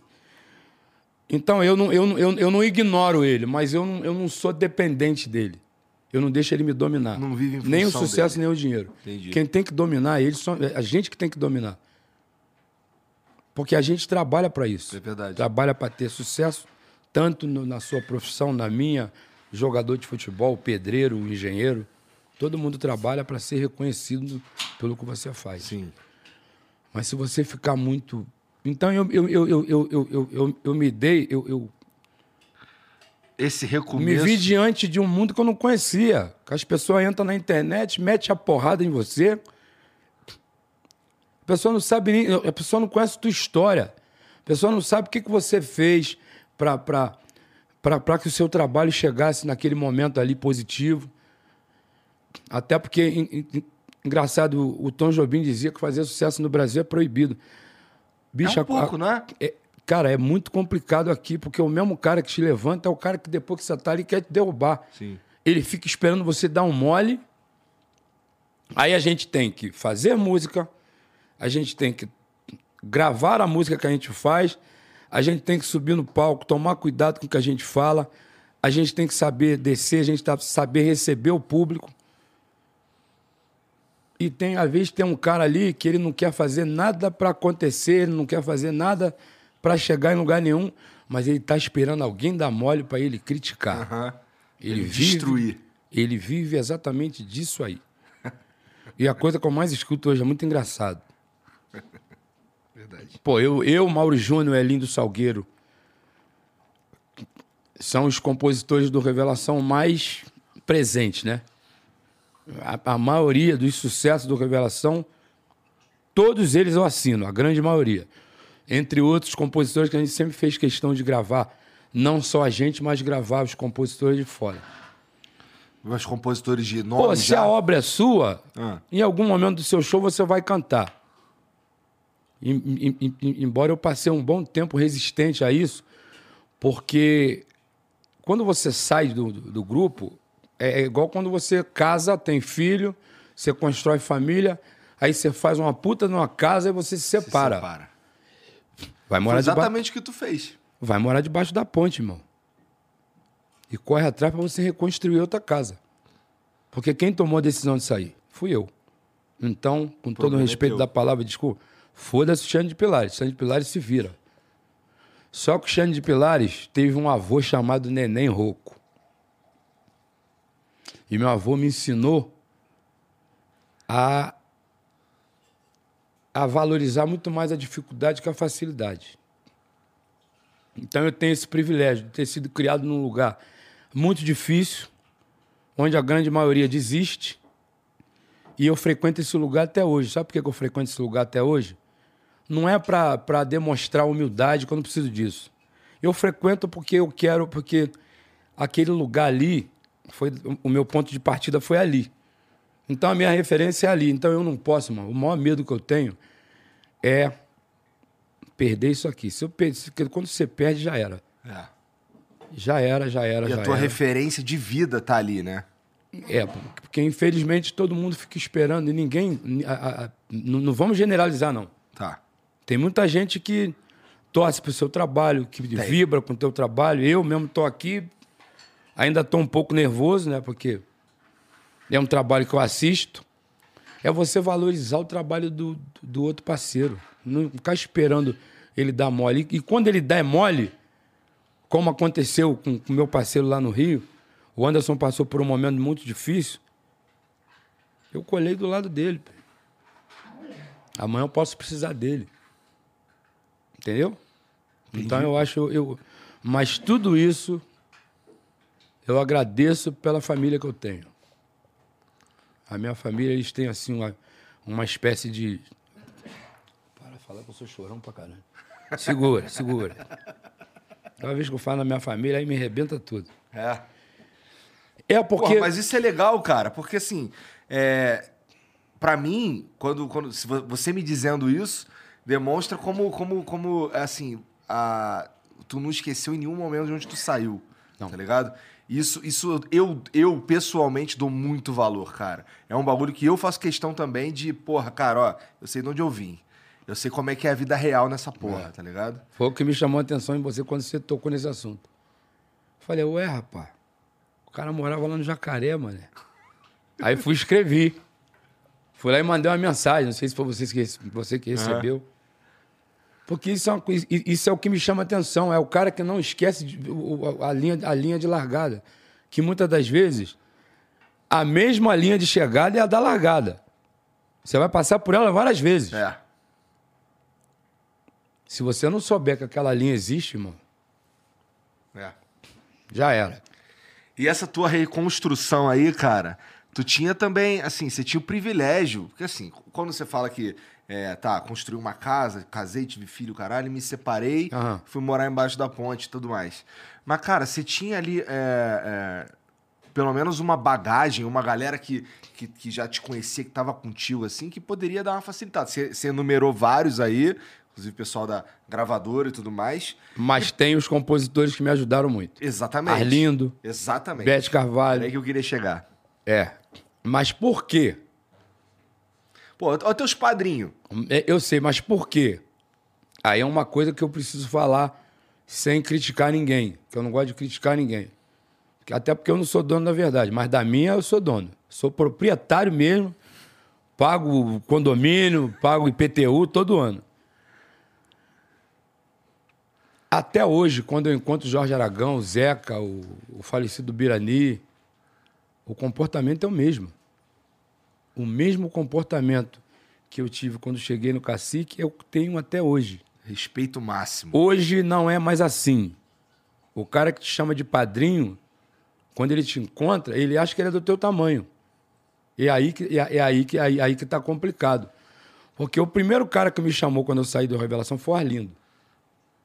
Você brigou com alguém? Não. Então eu não quero que você cometa o erro que eu cometi. Arlindo Cruz me falando isso. E se Arlindo Cruz te fala Quando alguma eu coisa, saí é do melhor fundo de ouvir. quintal, achei que eu era o cara. E aí, e, e foi um processo que eu acompanhei, porque o Sombrinha sai em 90, o Mário Sérgio vai pro Rio, entra pro fundo de quintal. A música do Jorge Aragão com Kleber Augusto, Lucidez e História. Ó, fundo de quintal é um celeiro de gente foda. O Arlindo sai, entra o Ronaldinho, batucada do nosso Tantãs. Dadilson Gavião, Sereno. Aham. Aí depois o fundo de quintal lança o carta musicada. Aí, aí vem, vai lá, vai lá e fuzila tudo. Então, quando o Arlindo me falou aquilo, eu já estava com aquilo na minha cabeça, mas eu tinha que escutar ele. Então eu tive muito apoio do Zeca, tive apoio do Arlindo, tive apoio do Sombrinha, do Bira, presidente do. Mas por que, que eu sempre tive apoio? Porque eu sempre fiz questão de estar ali perto daqueles caras. mano. É, é, é igual o lance de eu voltar no morro sempre. Você não pode perder tua referência, moço, É. senão já era. E eu tava no momento ali que eu falei assim. Será que é isso mesmo? Eu lembro do 30 de junho, eu tava fazendo um show em Curitiba, esqueci o nome da casa. Tava na Copa do Mundo, Brasil e Turquia. Já tava indo pro final do show, aquilo lotado. Aí ficou um bagulho no meu ouvido assim: é isso mesmo? Você tá certo que é isso mesmo que você quer? Já tinha, inclusive, comunicado que tu queria sair e tudo mais. Já, né? já. É isso mesmo? É. Tomou a decisão, botou o pé na rua, meu. Dá teu jeito. E eu acho muito engraçado quando alguém fala assim: Não, mas, pô, você canta a música do Revelação. Não, eu não canto música do Revelação. Eu canto músicas de minha autoria. A revelação que toca a música que tu compôs. e canto músicas que passaram por mim, de, de certa forma, fizeram uma história. A história de Deixa Acontecer, cara, é uma coisa muito doida. Eu não Qual que queria é? gravar essa música de jeito nenhum. Caralho, um puta sucesso desse, de cara. jeito nenhum. Tu achava ela ruim? Não, eu, eu, eu, eu, não gostei. A música não me pegou. Que doideira. É, na época a gente tocava no Nogueira, a gente tocava toda sexta-feira no Nogueira. Ainda bem que te forçaram a gravar, então. É, mas aí vem a figura do Bira, a É. figura do produtor. O artista tem que ser produzido. Eu tenho condições de entrar no estúdio e produzir meu próprio disco. Mas eu acho que a emoção ela vai falar mais alto que a razão. Aí o Bira fala assim, aí, não, o Serjão, aí a música os moleques cantando. Ainda tinha esse, esse lado. Eu não queria, tipo, porra, essa música aí, os moleques estão trabalhando a música pra trabalhar o lance deles. Aí eu, eu usei isso como justificativa para não gravar a música. Aí eu chego na companhia, faço a cabeça dos caras, chamei todo mundo, pô, cara, não vou cantar essa música não. Aí o Mauro, né, que a gente sempre foi muito fechado, o Mauro, pô, cara, como é que o cara vai cantar uma música que ele não quer, que, que ele não se sente bem cantando? A música cai do repertório. Aí quando eu chego para gravar, a música volta pro repertório. Aí eu arrumo uma confusão, a Bira. Então vamos fazer o seguinte: o CD tem 14 faixas. Minha faixa é essa. O resto é com você mesmo. Botou o pau na mesa Aí- e tu teve que gravar. Mas bota ela, bota a voz pra mim, pelo menos, só pra eu ver como é que ela fica na tua voz. Se você escutar a gravação original e deixa acontecer, eu não canto Deixa que o amor encontre, encontre a gente. Eu canto Encontre. Eu fiz de propósito. Deixa que o amor encontre a gente. Encontre a gente. A gravação original. Entendi. Por sinal, é muito ruim. Aí. Aí começa o. uma- teve, teve uma festa na casa do Serjão. Na época era um CDR. O que, que significa CDR? É um CD sem gravadora. É aquele. aquele é, tipo uma, é tipo uma fita cassete que você tá postando naquilo ali. É igual postar um vídeo hoje na internet Tá. cantando uma música inédita. É aquilo ali era o nosso trabalho. Um disco, um CD demo. As é um demo. As crianças tudo cantando, deixa acontecer. Olha o Fudeu. Serjão aí, ó. Fudeu. Falei, aí o que que tem aí? Aí, ó, tô te falando, cara. Tu vai ficar velho cantando essa música. Falei, duvido. duvido que eu vou ficar Acertou. velho. Depois o, o- o- André Gasparetti. A música desse disco é a faixa 12. Que era essa. Porque o Bira, tudo que ele, tudo que ele gostava era a faixa 12. Coração Radiante, quando ele gravou no Samba Sota, era a faixa 12. Ele botou o Deixa Acontecer de faixa 12. Mano, a música aí. Pois é. Qual que é o teu sentimento com ela hoje, Xande? Hoje tu gosta. Cara, Ou tu canta pessoal puto? do rap canta essa música, pessoal do samba, pessoal do rock, Todo mundo. Todo mundo canta essa música. E o Xande? Oi? O Xande também canta. Eu canto, aí é muito engraçado. Aí agora, pô, tá cantando a música do Revelação. Não, essa música tem uma história. Todas as músicas que têm história, eu conto a história e canto a música. Porque, cara, o que tem de história na, na minha trajetória no Revelação é, um, é, é cada uma história mais interessante que a outra. Então é uma coisa que, que, que jamais será apagado. Aí por que, que eu vou apagar isso? É. E essa música aí, a, a música que você. Eu, eu sinto. Tal, assim, eu vou, vou- A impressão que eu tenho é a seguinte: a, a, as músicas que, que eu ouço na tua voz, elas são. Parece que você tá falando de um bagulho que é, que é real pra você, tá ligado? Então eu sinto nelas, assim, uma verdade que é, que é incrível. Eu fico, caralho. E co- é, Compor pra você é contar a tua história? É falar um- uma realidade tua? É. É. tanto compor quanto ouvir alguém. Igual eu escutei. O Zeca fala que eu- quando eu chego em Xerém, ele fala que eu fico na sobra do boi, né? ó, tá na sobra do boi aí, ó. Vê, Olha ele aí. Quando ele faz as audições dele, o Zeca, o repertório do Zeca, ele escolhe ouvindo todo mundo ao vivo. Aí ele faz uma comida em Xerém, aí vai todo mundo pra lá. Cada um canta teu samba. Quando ele não gosta de alguma coisa, aí eu, oba, Vou no compositor. Acho que o Zeca não gostou, não. Me dá essa música aí. Que a, gente- é- que é que a gente chama de sobra do boi. Aham. Né? O que sobrar do boi, leva. Quando é que tu se ligou nessa técnica aí? Não, não. Quando ele começou a me dar a oportunidade de, de, de De fazer parte disso, que isso demorou. Eu demorei para poder dar um abraço no Zeca uns 38, 39 anos. Porra. Porque era, era, a, a tradição era essa, Eu cara. entendo, eu entendo. Não é chegar aqui, ah, é fulano, e bababá. Não, não é igual hoje, não. Hoje a internet, ela te possibilita, pô, chegar, é, pô, mandar uma mensagem pro Fábio Júnior, e se ele respondeu ou não, eu mandei. A gente tinha que esperar. Então, eu ficava ali, aí eu escutei um samba do Zé Roberto. O Zeca ficou meio assim, de gravar, falei, compadre, É meu. eu estava no Revelação ainda, escolhendo o repertório do 360 graus, que foi o último trabalho meu. Eu queria abrir o show do, do DVD com aquela música.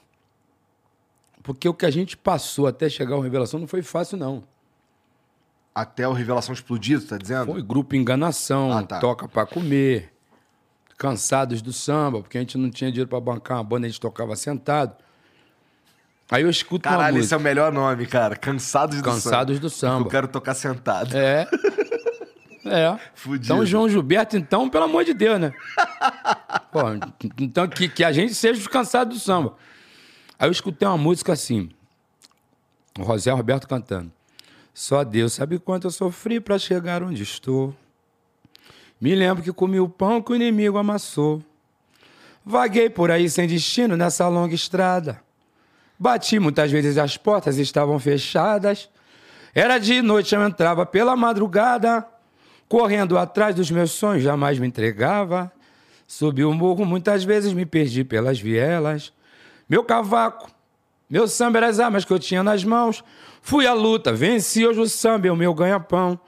O meu sacrifício valeu pra vencer, é preciso lutar. Ih, esqueci essa parte. Que é, é tipo, quem, quem reclama, eh, vitória jamais alcançará. Aham. Por aí. Então eu achei que aquilo tinha a ver. Eu gosto de cantar exatamente. Eu não canto assim. Se a música não me arrepiar, meu irmão. Igual quando eu gravei Gratidão. Eu, eu, eu canto música que me emociona. Porque se está me emocionando, vai emocionar todo mundo. Não tem jeito. Caralho, deve ser um privilégio é, viver assim como você vive, cara. Que é, que é assim que é. Essa daqui é a minha verdade mesmo. Muito foda, cara. E essa é uma música, pelo que você tá falando, uma música que o Zeca não quis gravar. Não, não é que ele não quis gravar. Ele ficou meio assim, indeciso entre uma música e outra. Tá. E essa daí ia acabar sobrando. Essa ficou de fora. Ele acabou gravando outra e tal. Como acontece. como aconteceu comigo, não deixa acontecer. Aham. Aí eu fui e gravei o Perseverando. O Zeca, eu, eu gravei um samba no Revelação, além do normal, o nome da música. É. Ele fala até hoje. Zé Roberto, safado, me traiu. Falei, não, Zeca, mas você gravou o Pai Coruja. Amigo, não leve a mal. Pô, aí você não quis gravar o além do normal, peguei. Zé Roberto, me dá essa música aí. Gravei no Revelação, até hoje ele fala. Canta aquele samba aí que o Zé Roberto me traiu. que, é o, que é o além do normal. Além do normal é foda. Pô, e, e esses, esse, essas paradas aí de que, que junta geral lá pra, pra fazer um samba na casa do Zeca lá, do Zeca, isso daí é. Acontece com bastante frequência? Isso deve ser muito louco, cara. Tem só os caras ali, pá, só os amigos tocando um samba. Só parou de acontecer por causa da pandemia. Da pandemia. Mas sempre, até, até 2019, Era frequente. era frequente. Mas tinha uma coisa muito legal ali, porque a gente esperava sempre a gente ser solicitado. Como assim? Porque na maioria das vezes era rapaziada da antiga. Tá. Entendi. Né? E, e naquela época não tinha negócio de você, porque você é sucesso. Vou me Não. meter nessa porra. Não, Não tem isso. Não, você tem que ficar no teu lugar aí. Até porque a cultura do samba, ela é diferente, né? É, é diferente. A cultura é uma cultura de respeito a quem veio Cultura antes. de respeito. Né? A gente, eu sou assim até hoje. Eu lembro que eu- a, a- a gravadora queria fazer um trabalho, um trabalho que eu fiz, que eu entendo o lado deles e entendo o meu. O- A, a- a gravadora é número, bicho. Ela quer resultado. Aham. Aí fizeram uma proposta para que eu pegasse todos os sucessos do Revelação e gravasse um DVD. Eu falei, não. Então eu vou voltar lá pros caras. É. Porra. Vocês perguntaram por que, que eu saí? Não. Isso aí não vai rolar, não. Posso gravar até uma música ou outra, mas não vai rolar, não. E aí não fiz. Aí sentamos, fizemos uma reunião, aí começamos a falar de, de convidados, e aí pá, até que chegou a galera que participou desse, desse primeiro DVD, meu, que foi difícil, mano. Sem cavaquinho na mão, tímido do jeito que eu sou. Porra, tu é tímido? Sou. Porra, então. Eu sou Tu me tímido. enganou a vida inteira. Eu sou tímido pra caramba. É mesmo? Mas no palco, não. Não tem nem como ser, né? Mas, mas tem aquela zona de conforto. E o cavaquinho na mão, pra mim, era, era, era bom. Era, era, era, era, muito bom. Mas só que o que acontece? Nós construímos um som juntos. E a, a maioria da galera que toca comigo hoje era a, a galera que muitos deles estavam na plateia me assistindo. E aí, como é que eu vou impor o meu som num som que eu, eu preciso construir outro? Então, o que, que eu fiz? Eu vou largar o cavaquinho, me adaptar ao som que, foi, que, que eu estou tentando encontrar. Até nisso o Arlindo é foda. Por quê? Porque a, a, a, a, a- minha rapaziada, que eu não gosto de minha banda, pra mim o único cara que tem banda é o Chico Buarque. Então, a maioria tocava com o Arlindo. E todo mundo que veio tocar comigo, primeiro eu fui no Arlindo. Arlindo, posso chamar fulano pra tocar comigo aqui? Pô, legal, pode. Aí eu fui montando, fui montando, fui montando. E a gente foi fazendo um trabalho, que hoje já faz sete anos. E hoje, cara, eu, cara, eu não olho pra trás pra nada. Só quando o andamento tá errado. Falei, ô, qual é, mané? Bagulho, bagulho não tá, não tá maneiro, não. Então, eu continuo me divertindo com o que eu gosto de fazer, cara. É se divertir. Não é querer ser maior nem ser menor do que ninguém e continuar torcendo. Agora, o mais interessante disso tudo é aquela coisa. Deus, Deus é, Deus ele, ele faz tudo certo. Mas o Carlentinho Cavalcante diz que Deus escreve certo por linhas certas. É que tem gente que lê torto que Deus escreve. Eu, eu, eu- eu concordo com o Carletinho. Ele, ele, ele improvisando ali em cima do ditado. Eu saio do Revelação em 2014. O meu irmão mais novo, eu estava quase perdendo ele. Perdendo. Tá, Tá quase, quase perdendo. falecendo, é isso? Perdendo para a vida errada. Ah, tá. Quase perdendo. O meu sobrinho, que hoje está no Revelação, estava procurando o espaço dele. A minha mãe, que o meu pai pediu para ela escolher ou o trabalho Ou Ou, ou a família participou do meu DVD num samba que eu fiz lindo para ela. Eu, Bernini e Elinho. Onde eu agradeço a ela por ter, apesar de eu ter ficado puto com algumas palmadas que ela me deu, mas eu agradeço ela porque ela me, ela, ela me fez me tornar um sujeito homem que eu me acho pra caramba. Um cara pé no chão. Aí o meu sobrinho, hoje é vocalista do Revelação. O Revelação tá, tá, tá trabalhando bem. O meu irmão trabalha comigo. Deu tudo certo, E né? tá todo mundo trabalhando, bicho. Agora, existe uma coisa entre o fã e o puxa-saco. Tem o fã. Eu, eu, eu, eu, eu, vou, eu vou me dar como exemplo. Eu me amarrava no Commodore. Aí, quando o Leonard Rich saiu, Ah. falei, porra, agora eu vou ter que. É, vou aqui, vou aqui. Continuei fã do Commodore e, e, E fã do Lionel Rich. e, da- e- e- e do Lionel. Quando a Diana Ross saiu da Supreme, a mesma coisa. Acabou que ela gravou uma, uma, uma música linda, os dois juntos. Eu não sei falar inglês. Se eu falasse inglês, eu tava rico. Mas não sei. Tá o Michael Jackson saiu do Jackson 5, eu continuei fã do Michael Jackson e do Jackson 5. O Arlindo saiu do fundo de quintal, eu continuei seguindo o Arlindo do fundo de quintal, o Sombrinha, o Mário Sérgio, quando saiu. Isso é fã, isso é ser fã. Agora, o puxa-saco não. O puxa-saco ele escolhe lado. Porque ele quer ficar bem contigo. Então, quem fechado com Xande. Não, não existe fechado com Xande, nem fechado. Existe. Você gosta do trabalho e vida que segue. Uma hora, uma hora ali na frente, Deus ajuda todo mundo. É possível curtir Revelação, curtir Xande, Claro que é, curtir pô. Arlindo, curtir Fundo de Quintal, curtir a porra toda. Agora, teve uma mensagem que eu recebi de uma menina, Ah. a menina de Curitiba. Ela, ela tinha acabado de fazer 15 anos. Assim, essa garota acabou. Ela, que- ela me quebrou num grau É altíssimo. Ela mandou uma Nessa mensagem. época aí, 2014, 15? Não, isso era, acho que já era 2017. Tá. Aí ela falou assim: Poxa, eu- eu- eu- o meu sonho era ver um show do Revelação, mas o meu pai não deixava eu ir.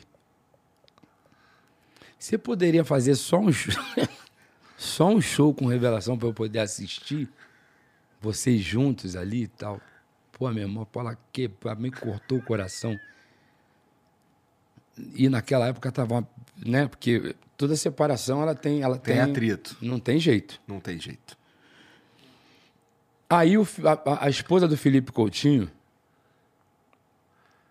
acho que era aniversário dele, era aniversário dele, ela queria fazer uma surpresa para ele, porque ele é muito fã do Revelação.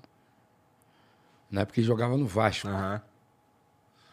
Por sinal, os, os- melhores amigos que eu tenho e ídolos são tudo vascaínos, né? Ídolo também? É, Mauro Júnior, meu parceiro de música vascaíno. Elinho, meu parceiro de música vascaíno. Roberto Carlos, meu, meu, meu ídolo vascaíno. Renato Aragão, vascaíno. Felipe Coutinho, vascaíno. Tu não tem como, não conseguiu escapar do Jogou Vasco. no Vasco. Meu melhor amigo meu, Giovanni, jogou no Vasco. Roberto Dinamite jogou no Vasco. Bismarck jogou no Vasco. Não tem como escapar. Tem como escapar. Onde tava onde? Tu tava no, na menina de Curitiba lá, que te pediu pra fazer o show com revelação. E aí o- Não, ah, o não, Felipe não, eu já tinha passado. Tinha Isso. da- Aí ela vai, pergunta se teria algum problema eu me apresentar junto com Revelação na- no aniversário do marido dela. E todo mundo assim ficou daquele, foi, tipo, será que ele vai? Pra mim foi tudo super normal, fui. E aí o Mamute estava no palco, meu sobrinho. Aí eu subo e a gente se junta, toca todo mundo. Teve uma live que rolou, que a gente tocou junto também. Porra, legal pra caralho. A gente só tem que parar com essa coisa de, de inimizade. Não existe inimizade, eu me dou com todos eles. Pô, tem uma história muito longa, inclusive, né? Com todos eles. Mas tá, Dez anos. É, cara. Então como é que você, você ajuda a fazer uma casa?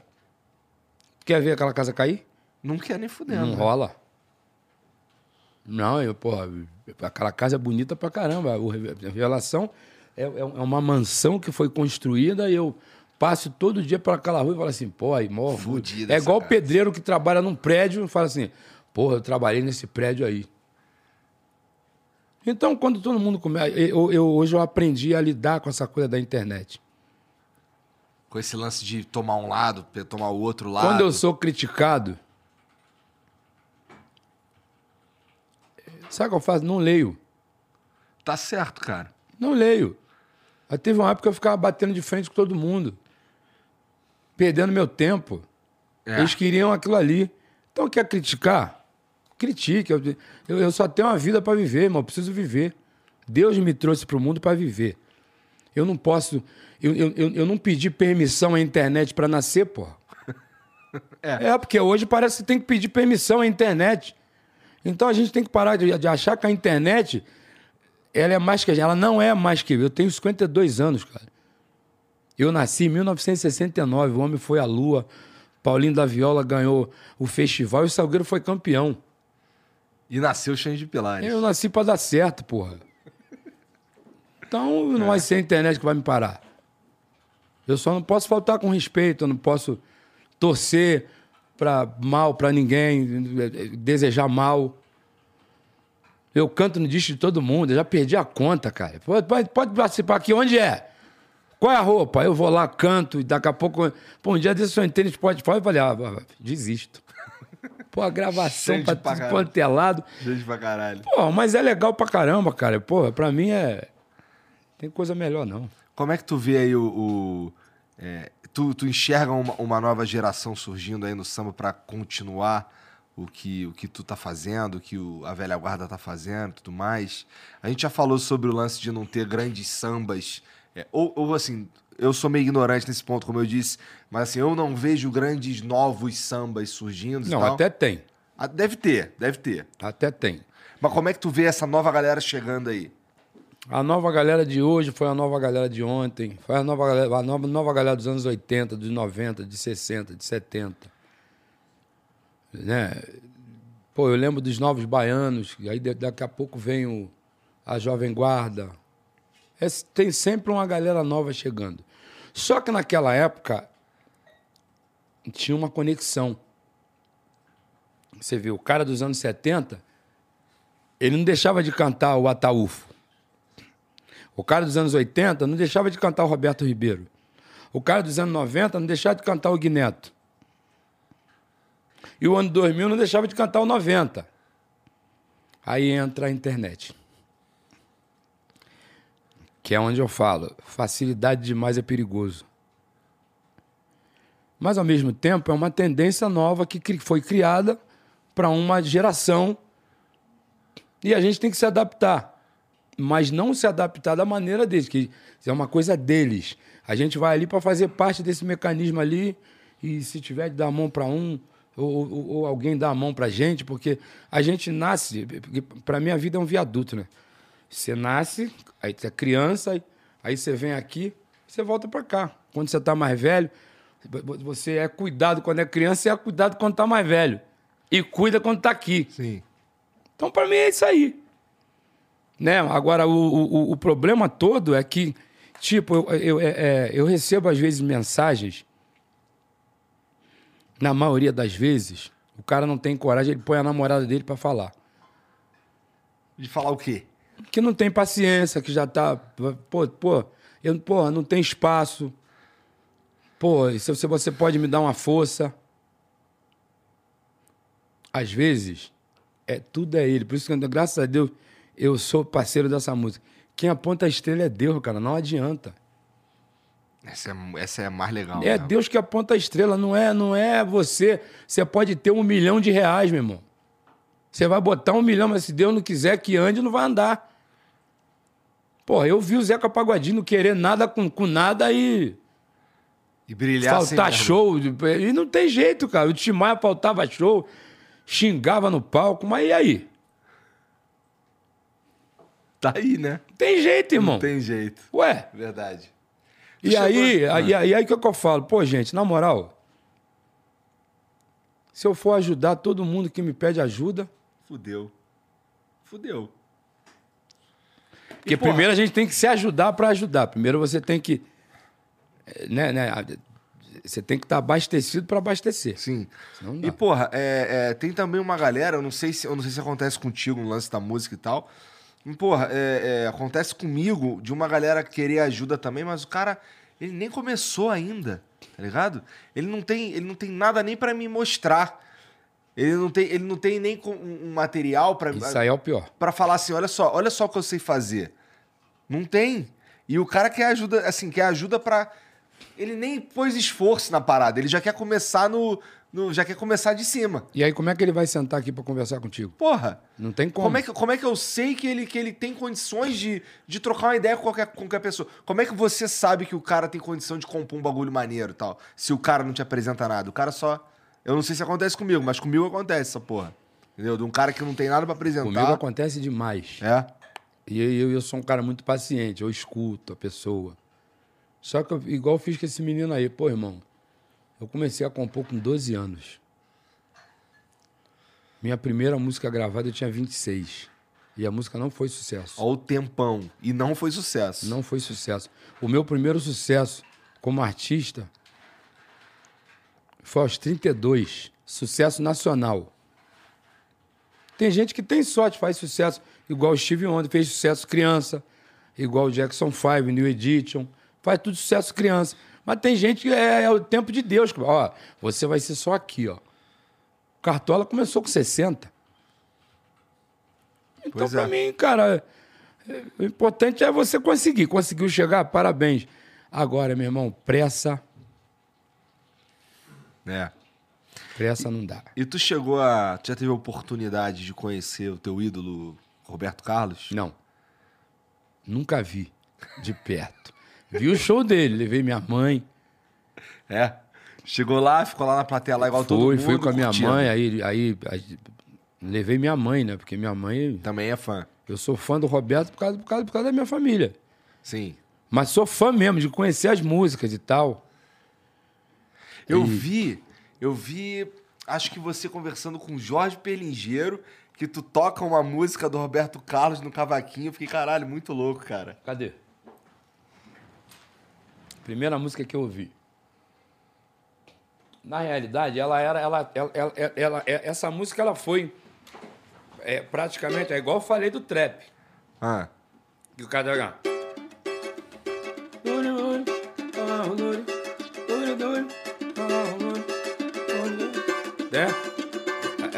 ó, ó. Eu sou terrível e é bom parar e desse jeito me provocar. Você não sabe de onde eu venho, o que eu sou e o que tenho. Eu sou terrível, vou lhe dizer que ponho mesmo pra derreter. Estou com a razão do que digo, não tenho medo nem do perigo. E agora que a máquina quente, eu sou terrível. Por aí. Foda demais. É a, é a primeira música do Roberto que eu ouvi. E tu, e tu, cara. Só que já tinha lá atrás, é. É, é- é tudo harmonia. Fazia a noite pia, eu logo fui dormir. Entendeu? Já, aí fui lá atrás. Não é proibido fumar. Né? Aí fui ouvir. Deixa aqui, Geninho. Aqui, que aí já, se cantar outra coisa, o cavaquinho já tá aqui. E, aí, aí, aí eu, eu, eu- Só que eu cantava em ritmo de pagode. Tem, tem, um, tem uma música dele. Ih, tá desafinado. Presta meu, meu, meu, meu telefone aí pra afinar aqui o, o brou. O brou. Ué, afinar com o telefone, o que que tem? Tem um aplicativo que te dá o tom? Tem um, um afinador. É mesmo? É o quê? Ele ouve a nota e fala pra tu apertar ou, ou afrouxar? Não, vou te mostrar que tem corda de violão e tudo. Obrigado, Pô, Jane fudido. Barbosa. Cara, a tecnologia ajuda pra caralho em vários sentidos, né, É, cara? tem, tem gente que não gosta, não. Quando eu era moleque, quando eu era moleque, eu gostava de. Assim, eu comecei a tocar violão. Pô, minha esposa tá ali. Mas, pô, com todo respeito, Satisfação de conhecer.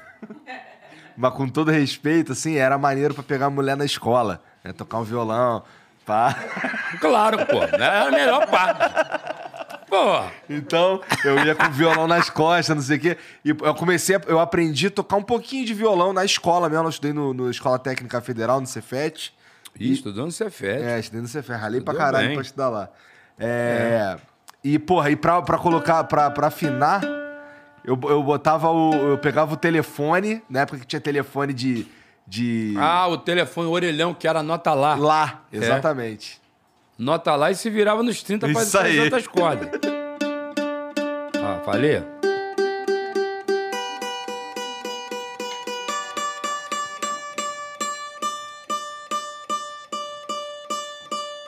Aí tinha uma música assim, ó. Esse disco, o Ritmo de Aventura, ele era todo naquela onda ali do. do... Só, que, só, que, eu- só, que eu, só que eu boto em samba. Assim, ó. ó. Tudo começou quando certo dia eu liguei pro broto que há tempos eu não via. Aí o que ela disse me deixou zangado. Deixe de tolice, já tenho namorado. Fui à casa dela e lhe falei então: Para essa história, quero explicação. Quando olhei pro lado, eu perdi a fala. Descobri um cara que tinha minha cara e até seu nome era igual ao meu. Um era demais, eu sei, não era eu. E na confusão, meu broto desmaiou e sem solução. O caso ficou meio acompanhado, meio descontente. Ia já ficando quando alegremente uma grande ideia eu tive então disse para alguém: me traga o violão e uma canção eu comecei a mostrar. Mas o cara disse: eu também sei cantar. Isso me deixou bem contrariado. Mas ele cantou tão desafinado que meu bem de tudo foi desconfiando. E ele envergonhado foi logo se mandando. Perdão ela pediu, um beijo eu lhe dei. E minha canção pra ela terminei. Que era tudo que a gente ficava escutando. Porra, mas é fudido isso aí, cara. Tu não. Eu botei em samba, mas, mas é, um, é, é um, é, um, é, um, é um rock. Mas ficou fudido como um samba, cara. Não, não, dá pra, não dá pra entrar num acordo pra tocar uma porra dessa num show, cara? Eu sou doido pra botar essa música no repertório. Porra! Inclusive, eu conheço o compositor dela, que é o É? Getúlio Corte, que fez Eu sou o nego gato de arrepia.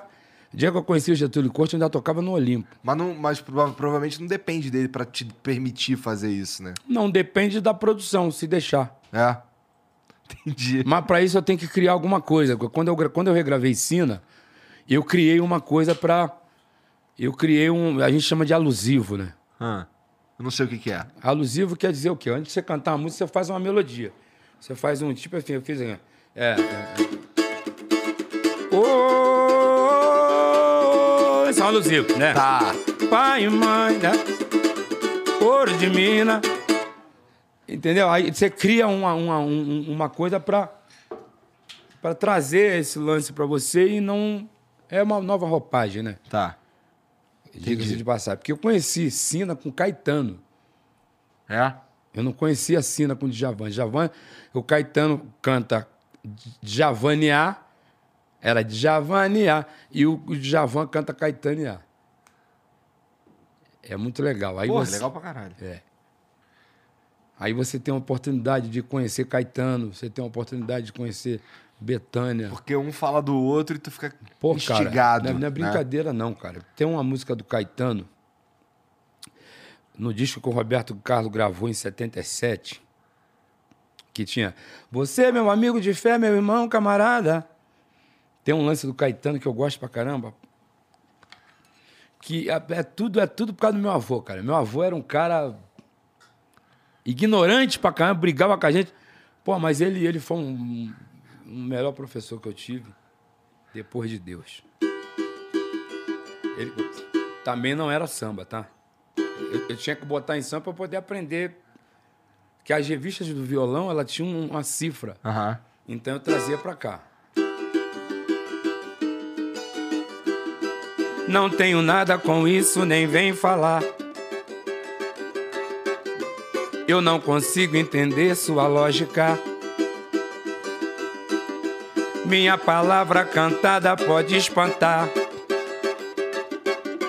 A seus ouvidos parecer exótica. Mas acontece que eu não posso me deixar levar por um papo que já não deu, não deu. Acho que nada restou pra guardar ou lembrar do muito ou pouco que houve entre você e eu. Dererê,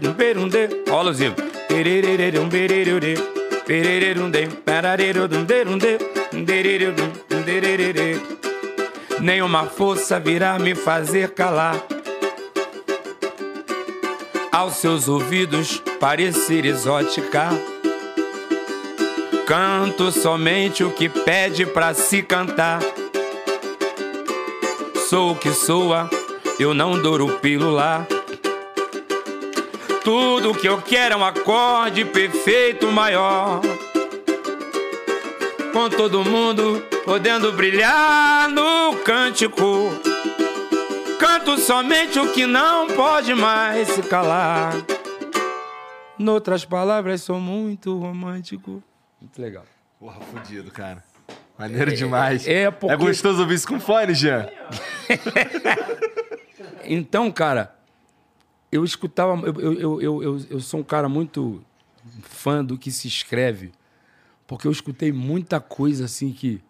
Caramba, cara, eu, assim, moleque novo, prestando atenção em letra de música. Isso tudo ficou, ficou. Eu falei, não. E hoje serve de. de, de Às vezes tem, tem música com letra pro- pobre, que a melodia é rica. Aham. E tem música com a melodia pop que a letra é rica. E eu não abro mão disso. Eu acho muito. É, porque essa música tem tudo a ver comigo, bro. não tenho nada com isso. Então é. E, e- e Caetano, cara, Caetano. Caetano é foda. Caetano é foda. Caetano é foda. Cazuza era foda. Cazuza gravou uma música chamada Cobaias de Deus, acho que é ele e Angela Rorô. Aí você vê o que, ele tava passando ali. Né? Deixa eu ver se eu lembro dessa música.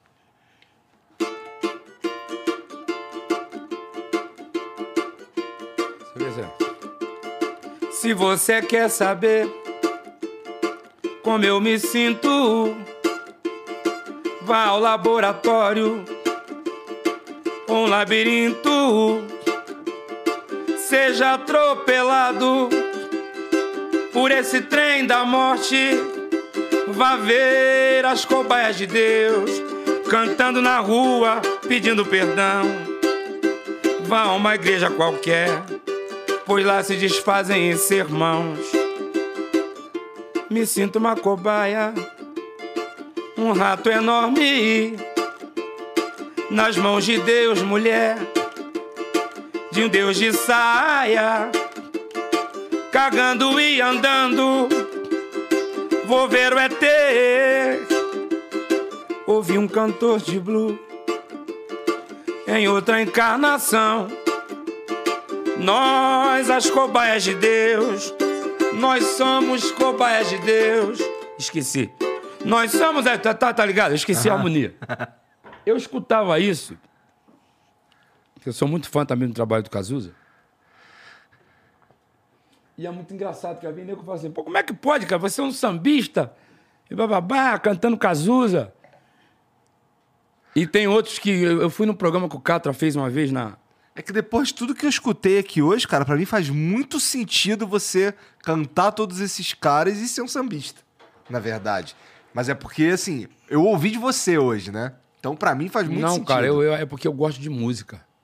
Pois é. O samba é, o, é a- é a música que eu defendo, mas eu não deixei de gostar de música. Entendeu? De você escutar um, um sertanejo, como eu gostava muito do trabalho de Marília, e, e- e- e- que eu achava. Eu conheci Marília no Esquenta. Marília É? tinha 17 anos. Lá no Esquenta tinha uma roleta musical. Quando essa garota abriu a boca, eu falei assim: eu vou parar de cantar. Mas ela já era Marília Mendonça ou não? Não. Ela era a Marília lá do. Entendi. Ainda não tinha estourado. Não, era- nem ela, nem Cristiano Araújo. Entendi. Não esquenta. Por isso que eu acho a Regina Casé, a Regina Casé, além de ser uma pessoa que eu tenho como amiga, Ela descobre cara, os ela, caras, né? ela não é, cara, ela, ela é, um, é- Como é que é aquele cara que tudo tocava virava ouro? Entendi. Midas. Porra, Rei tu- Midas. aí tu vai ver, mano, tudo tem ela. E como é que eu chego na Regina Casé? Eu tô em casa, aí o Mumuzinho me liga. Pô, a gente nunca deu um rolê junto, né? Ah, não seja por isso. Vamos dar um rolê, pô, tá? Tô de bobeira em casa. Posso passar aí pra te buscar? Pode. Aí Mumu vai, me entra, entro, entro no carro, o pai chega na Gávea. Aí eu entro numa casa. Aí a Fernanda Montenegro, pum, pra cá. Aí eu dei um passo pra trás. Porque é uma puta presença. Tímido pra caramba. Aí daqui a pouco, cara, a, a- a- a- Carol Dickman, passa pra lá. Aí lá no final eu vejo o Leandro Sapucaí e o samba pra gente. Falei, eu vou tratar do Leandro Sapucaí, eu vou ficar lá perto dele. Aí o Caetano passa por mim. Porra, caralho, onde é que tu tava? Eu já tô puto com o Mumu.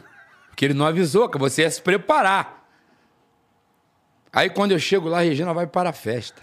Não, pera aí. Para a festa. Cheio de pilares na minha casa, aí que eu queria entrar debaixo da mesa. E tal. Porque é, é, é o que eu acabei de falar para você. A gente fica esperando ser solicitado.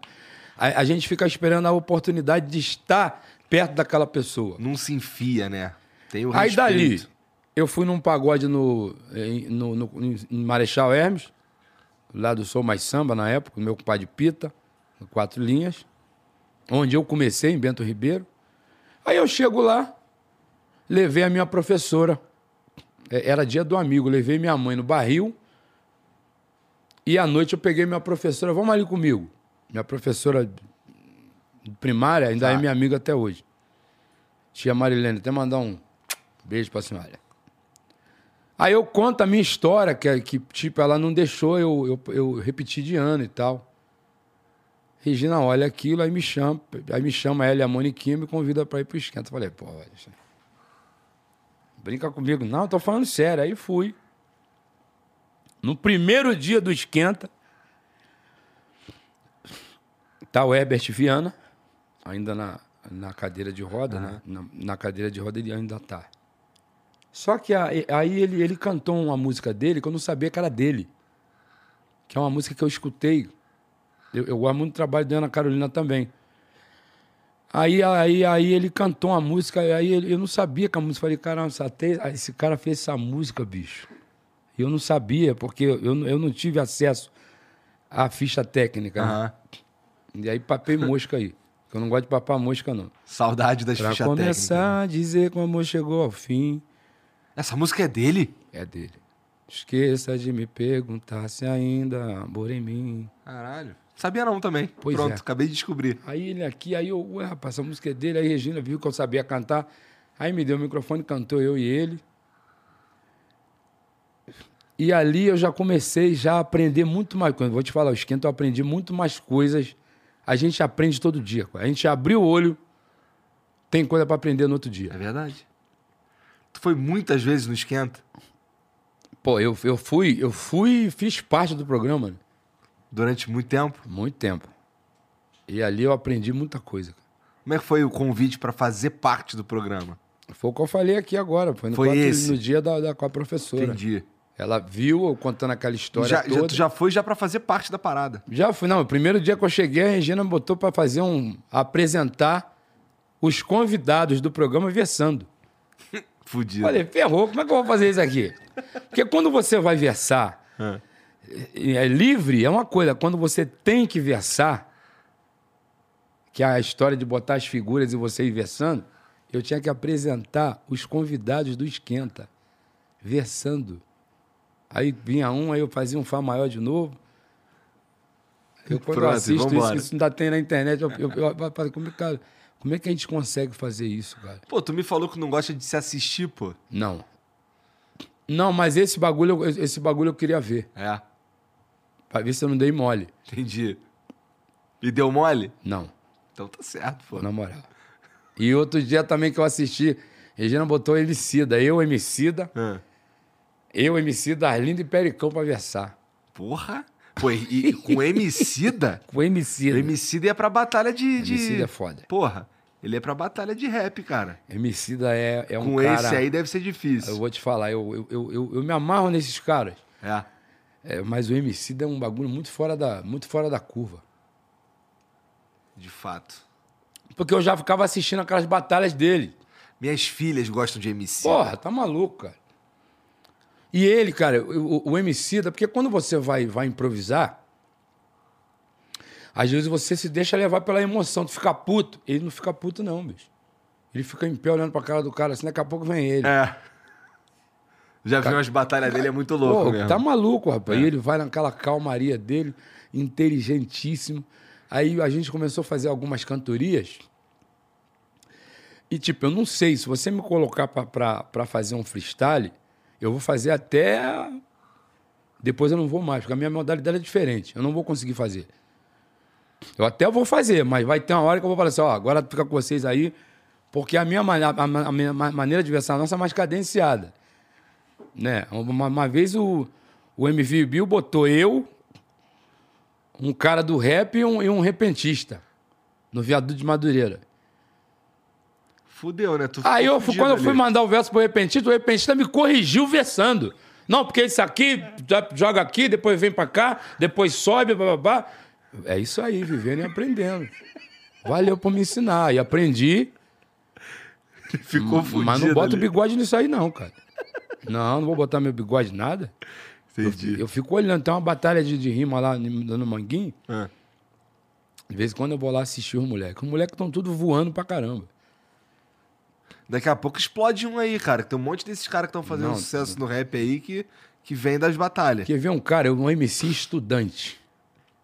Eu vi um, um vídeo desse moleque. Ah. Eu tive que escrever pra ele, mas falei, Ele é não, eu carioca? escrevo esse, esse moleque. MC estudante. Carioca ele, sabe dizer? É. é. Dentro do trem. Caralho. Dentro do trem. Esse tá na batalha. Pô, tá maluco, ele versando sozinho aí. Aí, pô, ele, ele ia no banco de uma, falava com a outra e tal. Eu achei aquilo maneiro pra caramba, porque é um bagulho que eu gosto de fazer. Dentro, dentro, né, dentro da minha, Da tua área. dentro da minha área. Entendi. Agora, tem um cara lá no Rio de Janeiro, mano. Depois você pesquisa. Ah. Gabrielzinho de Irajá.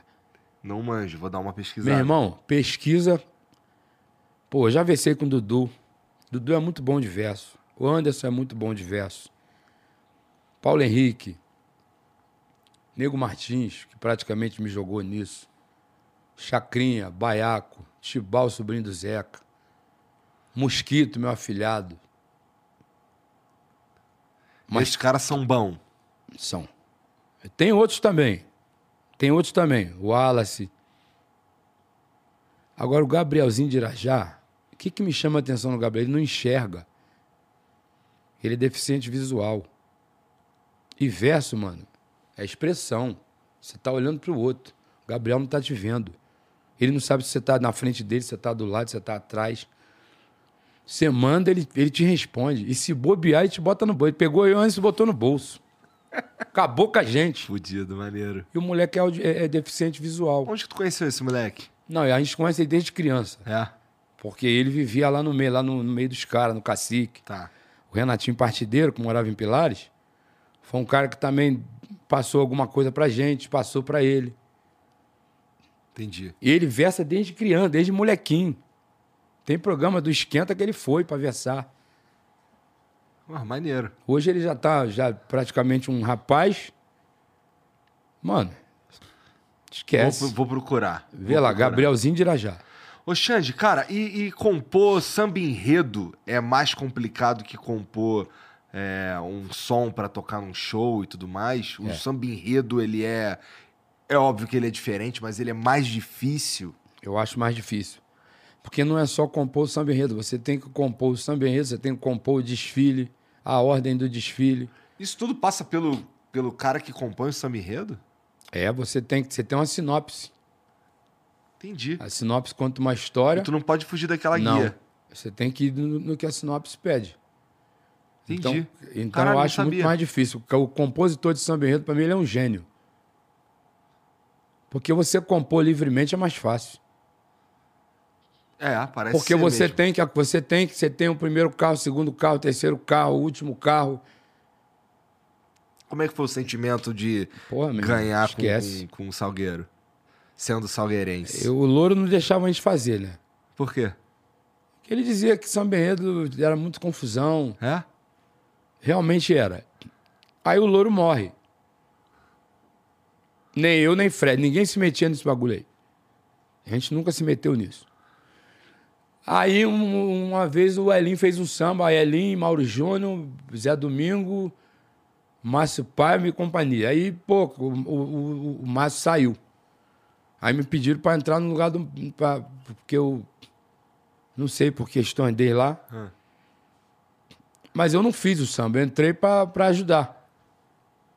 Ah, dali eu falei, vou mandar meu pai. Foi, foi em 2008. Aí perdi. Aí em 2009 fiz de novo. Perdi. 2010 fiz de novo, perdi. 2011 fiz de novo, perdi. 2012 fiz de novo, perdi. 2013 perdi, fui convidado para gravar o samba. A presidente era a Regina Selle, porque o enredo era fama. Aí fui lá, gravei o samba, eu, Quinho, é, Leonardo Bessa e Serginho do Porto. 2014. Ganhou. Eu faço um samba e o, e o carnavalesco pede para todo mundo reescrever o samba, porque o samba dele não era afro, que não tinha, não tinha os orixás, e realmente não tinha. Só que eu vi uma frase, eu vi uma. Oxum e mas já, e Oxóssi caçador, o sangue, algum, calma, meu pai Xangô, aí, aí, aí, aí aquilo ali virou um refrão, mas não era refrão. Pô, aí o carnavalesco não queria nosso samba de jeito nenhum. E vão mexer, e vão mexer. O Dudu Botelho, que é um dos parceiros.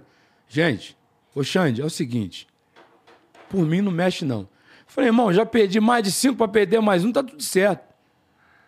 E a minha prima, a Claudinha Fala Baixo,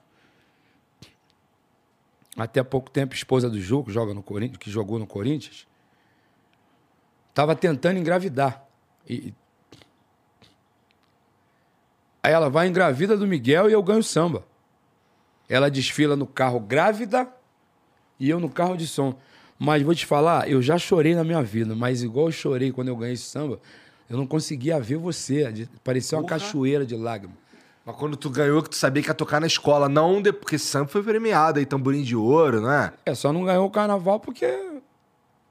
Sabe como é que é carnaval, né? Sim. Carnaval tem esses problemas deles aí. Mas esse momento que tu tá falando de emoção foi quando você sabia que você ia tocar na avenida. Quando eu sabia qual era pra avenida, mas não ficou, fiquei com medo, porque o jacarezinho desceu com o meu sangue. Aham, tu me contou. Falei, pelo amor de Deus, meu pai, o senhor, o senhor não. Porra. Porra, vou afundar os meus Aí entramos na avenida, fizemos um desfile maneiraço, emocionante. Aí eu acordo, recebendo a ligação que o meu samba foi estandarte de ouro. Pô, eu ganhei meu primeiro samba, estandarte de ouro, que a escola só tinha em 78, com Saroê Baiana. 78. Muitos anos. O único, o único estandarte de ouro de São Benedito do Salgueiro é 1978, quando eu virei flamenguista. Ainda tem isso. Interessante, olha aí, ó. Aí em 2014 eu ganho samba, eu sou estandarte, tamborim de ouro, e tem a história do gato de prata, que é muito engraçado. Não, o cara tá pedindo lá pra gente pra receber o gato de prata. Quem ganhou de ouro? Não, Xande, o evento é gato de prata. Não tem gato de ouro, é gato de prata. O cara quer entregar um troféu do gato de prata. Ai, caralho. E a gente ganhou tudo ali. Eu acho que eu faria a mesma pergunta. É, pô, é o Tico do gato. Porra, de pô, por que Porra, que gato de, prata, negócio de gato de prata. Quem, quem, quem, quem, quem, quem ganhou de. Pô, tinha gato de estandarte de ouro. Tamborim de ouro. Que negócio de, de gato de prata? Só o gato de prata era o troféu. Entendi. Que o Tico Já era o máximo, é. Que é o compositor Tico do Gato. Uhum. Que o Samba do Salgueiro de 2012 é dele. Tico do Gato é um grande compositor que a gente tem. E aí ele criou o Gato de Prata, para o troféu Gato de Prata. Só que você também pensaria. Eu também da pensar, cadê o eles, de ouro? Eles dão risada de mim até hoje. Muito engraçado, cara. Caralho. Porra, mas assim, é... e não caiu o Salgueiro, né? Na verdade. Não. E assim, premiadaço isso daí. Isso daí deve ter sido pra tu um. Como pra você mim, falou, é muito emocionante. Cara, pra mim mais. foi. Porque um cara que foi trabalhar no barracão com 14 anos, que empurrou carro alegórico. Colando espelho, caralho. Ganhar um estandarte de ouro. É. nós temos o Dudu, né? Tem, é. Maior, maior ladrão de São Benredo chama Dudu Nobre. Já perdeu pra ele? Dudu, Dudu é um cara que já começou bem cedo que o Dudu era da Alegria da Passarela, que hoje é aprendiz do Salgueiro. E o Dudu era envolvido com o negócio de torcida organizada. E aí os caras pegaram o Dudu, botaram o Dudu no samba para ele largar essa parada e tal. Uhum. Graças a Deus que eles fizeram isso, que hoje nós temos o Dudu Nobre. Dudu Nobre chama de Ranzinza, Ranzi. Né? Dudu é o cara mais sacana que eu Mas tu é Ranzinza mesmo, cara? Sou. Eu também sou um pouco. Eu sou. Eu sou muito. Mas eu sou só um pouquinho. Não, eu sou a beça. Mas, porra, tu, tu vai voltar a escrever samba enredo, cara? Agora no- Parou? Mas tu já parou há muito tempo? Ganhou esse, parou? Ah, que vinho gostoso, cara. Porra. Ficar à vontade aí, cara. Esse a gente pegou só pra você, cara. É, uma, só falta uma aguinha aqui pra balancear, pra não se secar. Ele vai pegar ali. Aí. Tu ganhou esse samba enredo e decidiu parar ou tu tentou Não, eu novo? ganhei esse, ganhei 2015, Ah, a comida mineira. Ganhei. mas não foi no Salgueiro. Salgueiro. Foi no Salgueiro? Mas os, os, os primeiros sambas que eu ganhei foi sem foram sem assinar. Eu ganhei dois sambas na Grande Rio. Sem assinar, É, sem assinar. significa que você participou da você composição. participou da, da, da, da criação da obra. Tá. Entendeu? Acontece muito isso. O compositor que prefere. Muito obrigado, meu parceiro. Muito obrigado mesmo. Já gostava desse programa, agora eu gosto mais ainda. Pô. Agora eu vou me ver nele, né?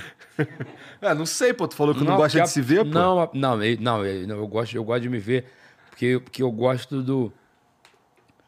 Ah, Não, porque eu, porque eu- porque eu fico querendo saber como é que vai ser um bate-papo. E eu sou muito teu fã, cara, porque você é um cara que você tem um. Você tem uma mente muito assim, dentro do que eu gosto de ouvir. Porra, Só cara, que eu honra achava, eu isso. achava assim, eu falava assim, acho que eu não tô. Pra chegar nesse programa aí, tem que fazer um- uma faculdade. Tá de sacanagem, cara. É, pô. Ué. Não, porque tem programa que não vai muito, muita gente, não, cara. Não, é, não. Aqui, eu, go- aqui eu gosto de É, chamar é os amigos selecionado, que é, é. que é os amigos mesmo, entendeu? Eu falei, é, eu falei um dia, pô, quando a Jane me deu a notícia, eu falei, Xande, é porque pô, você acha que você mandou uma mensagem? Aí eu vou lá, é? Porra, eu tinha que ver eu querendo, querendo arrumar roupa e tudo pra vir. Pô, veio com um cordãozão do Bitcoin aí. Que história é essa aí? Eu gosto. Tu é entusiasta de criptomoeda? Ganhei de presente. Ah, tá. Entendi. Eu fui tocar no aniversário de um amigo. É. E o cara te pagou em Bitcoin. Não. Foi não. Ele falou assim, aí. Pô, gostei de tu, cara. Porque ele tinha uma. uma, uma- As pessoas, quando, quando me conhecem, não me conhecem, acham que eu sou marrento, que eu sou. Pô, é porque eu sou um cara que eu não sou muito de rir. Aí quando chegou lá, ele, pô, ele ficava me observando assim de longe. Eu lembro que no dia eu fiz samba bombom. Eu, eu tinha acabado de fazer samba bombom, cantei lá. Aí ele aí, mano, eu gostei de tu, mano te dar um presente. Falei, ó, aniversário é teu, como é que quer me presentear? Não, vou te dar um presente. Aí, mandou o cara ir buscar o presente. Chegou o presente, eu botei. Aqui é o negócio. Fui botei no pescoço, foi maneiro. Cordãozinho de prata, Aham, bonito. bonito. Aí o bonito cara, mesmo. "Tu- tu- você sabe o que é isso aí? Eu falei, não. É um B bonito. Aí quando ele me explicou, mano. Porra. É. Falei, mas vem cá, porra. Não quero apanhar na rua, não. Entendi. Porque uns gostam, outros não gostam, uns É, falam bem, outros falam paradas mal. aí. Tem, um, tem, um jeito, tem vários jeitos de olhar pra, pra Mas é Bitcoin. gratidão, né? é porque o cara me deu com o maior carinho. Aí eu Significa outra coisa pra você, né? Não significa Bitcoin, significa o carinho do cara que te deu. Eu, né, é, o carinho do cara que me deu. e, De certa forma, ele acabou me despertando o interesse em descobrir como é que funciona o, o lance. É. Mas é um caminho sinistro pra casa. Tem que ter muita. Eu não entendo porra nenhuma disso É. aí, cara. Tem que ter muita inteligência pra entrar nisso Nossa, eu não entendo nada disso daí. Entendo aí. Nem nada. eu. Ô, Jean, tem as mensagens pra gente aí? Deve ter. vamos ver o que, que tem aqui, vamos ver. Na verdade, tem uns caras pedindo pro Xande tocar, onde eu jamais faria isso. É, pode pedir, pô. Eu trouxe o cavaco pra isso. Vamos lá. Já tá aí. O Cortes mandou aqui, ó. Salve, salve família. Xande, você e seu Jorge fazem parte um da história do outro. É, bom, aí. Ah, tá. Pode contar a história de vocês antes da fama? Um abraço. Manda um abraço aí. Qual é o nome dele? Corte. Corte. É. Não é Cortez, não, é Corte. Corte é o seguinte. Essa é a parte da história que eu mais gosto. A gente andava ali no Mé. Eu, seu Jorge, Gelsim, filho do seu Gesso. E seu Gesso, ele tinha algumas barracas de camelô. Ele armava as barracas na rua e botava a galera para trabalhar. Mas eu trabalhava com um cara chamado William Novo Estilo, ele vendia óculos. Ah. Mas eu já, já, dava, já, já dava meu chacundum na noite. Quando o ônibus parava, eu saía correndo pra dentro da galeria pra ninguém ver o que eu tava vendendo óculos. Era muito engraçado. E o Jorge era o cara que ficava ali andando ali no meio da gente. E o Gerson ensinava algumas coisas de violão pra gente. Eu já era fã do Jorge, que o Jorge já estava um pouco mais adiantado, tocando. Ele sempre foi muito musical. Mas tu nunca tinha visto cantar. Não, só tocar. Eu, eu já admirava ele como músico, né? Mas era tudo duro, todo mundo sem dinheiro. E andando pela rua. Aí tinha um musical aqui, um musical ali, a gente parava pra olhar os caras tocar. E aí eu arrumei um lugar pra tocar, que eu to- já tocava no pagode da Tia Gessi, no Caxambi, que o pessoal lá do Azul me levou. Era no Caxambi aonde? Rua São Gabriel. Porra, sério? É. Pagode Caralho. da Tia Gessi. Fui tocar ali em 92. São Gabriel ali, clássico no Caxambi. E o primeiro pagode que, que eu toquei fora da Gessi foi o Magnatas. Porra! Onde o Revelação estreou no Magnatas. Não acredito, cara. Onde tinha, onde tinha baile funk, Você porrada não comia. deixava eu dormir, cara. Ih, era eu, é? Eu morava bem em frente de Magnatas, cara. Então era eu que não deixava tu dormir. É, eu tocava no Magnatas, cara, toda sexta-feira. Presidente Zezé. Isso de- aí. Depois foi o Sidney. Exatamente. É, tocava ali. No Rocha. Caralho. A delegacia nem era ali ainda, era Não. no Meia. É. E eu tocava ali, ali a, a galera do Jacaré ia em peso. Aquele cara ali também, ó, não dormia por tua causa também, não. Todo mundo morava na mesma Era vila eu. ali. É. Mas a causa era justa. É. E, Porra, maneiro. Não, cara. Eu, eu, eu, eu, eu, eu, eu morei ali e tocava dentro do morro, e aí o Zezé me viu tocando na Gessia e armou um pagode. Era toda sexta-feira. Maneiro. Tocava ali na, na- Tem a quadra, né? Aham. Aí eu tocava ali perto do bar ali. Depois o Sidney entrou e tirou a gente.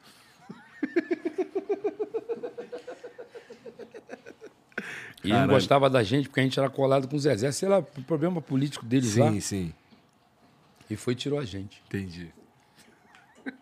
Esses garotos daí. Cara. Mas, mas o, o, o- o seu Jorge, ele, ele era. Ele era. Ele morava onde? Seu Jorge, ele tinha uma história em Pedra de Guaratiba. Ele vivia falando negócio de. Não, porque eu tenho que ir lá em Pedra ver meus filhos, que eu tenho que ir lá em Pedra. Eu falei, o que, que é pedra? Porque naquela época não tinha o túnel da Grota Funda ali, não tinha. Ah. Então, e, e, e para você chegar em Pedra de Guaratiba, meu irmão, era brabo, porque você tinha que pegar um ônibus em Cascadura pra Realengo ou Padre Miguel, pra depois pegar um pra Santa Cruz, pra tentar dar teu jeito pra chegar lá. Hoje chega em Pedra de Guaratiba em cinco minutos. De- Mas depende- era foda. era ruim. E ele não tinha o dinheiro da passagem. E aí, depois eu descobri que ele morava na casa de um tio no que o tio mandou embora, que era normal isso, já passei por isso. Minha tia morava na rua do governo, eu tinha que tocar, eu tocava em Realengo, grupo Tela Quente. Eu tinha que ir para Realengo para poder tocar, porque se eu não tinha dinheiro da passagem, pô. Então o que aconteceu com o seu Jorge? Só que eu tinha uma casa para morar. Ele não conhecia ninguém no Meia, ele tinha um tio. Ele ficava no meio da rua. Entendi. Entendi. Irmão, o cara, eu vou te falar, o cara passou sufoco brabo. Graças a Deus deu tudo certo. Ele passou sufoco brabo, mano. Entendi. Que o Anderson Leonardo também passou. Às vezes tem que dormir na casa de um, na casa de outro. Que eu passei quando eu estava em determinado lugar que eu não conhecia ninguém. Eu dormia na casa dos outros, comia na casa do outro, ganhava um tênis de um, um sapato do outro.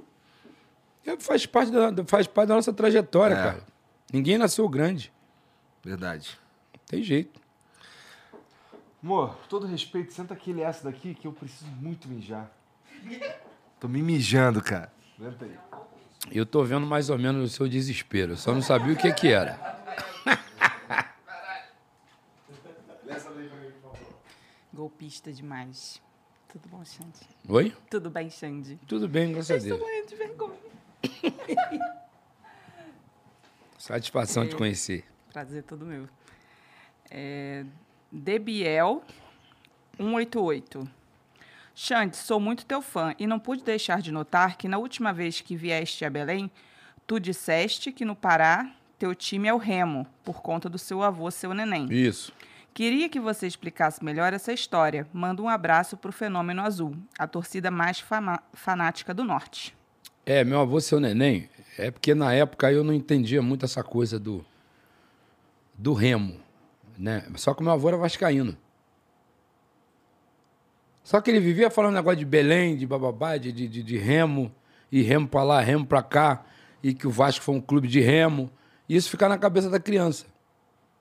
Aí quando eu comecei a escutar aquele, os gols do Fantástico, Aí o Léo Batista sempre fala, Pai Sandu e Remo. Aí, eu- aí eu falei assim, "Ih, rapaz, o Remo é o bagulho de, de Belém, mano.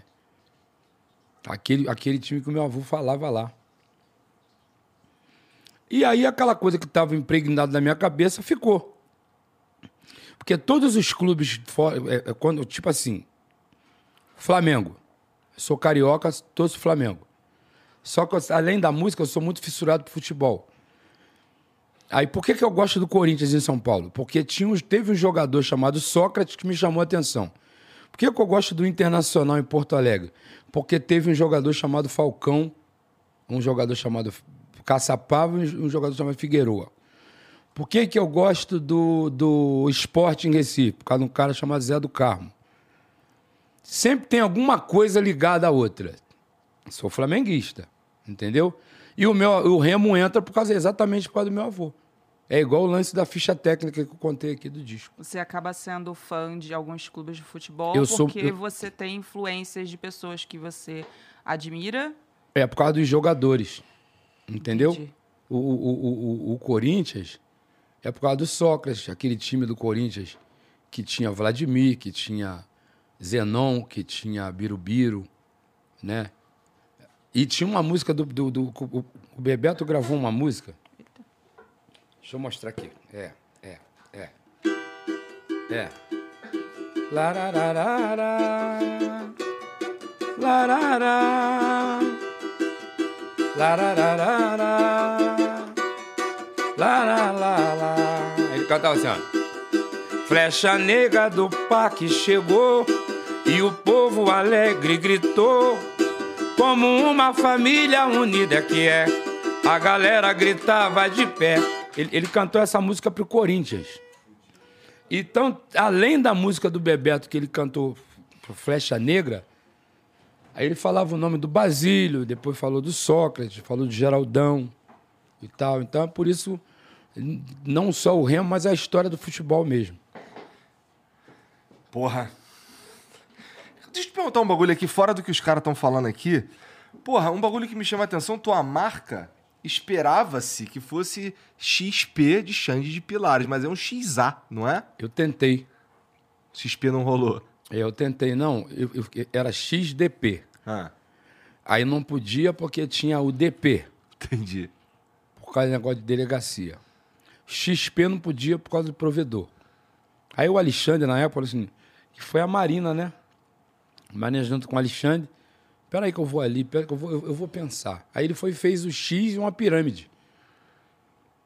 Aí a primeira vez que eu, ah, não gostei disso aí não. Ele, não, tudo bem, você não gostou, só vou te dizer uma coisa. O X multiplica e a pirâmide abençoa. Na hora eu falei, Fudeu. então é isso aí. Vambora, é isso aí.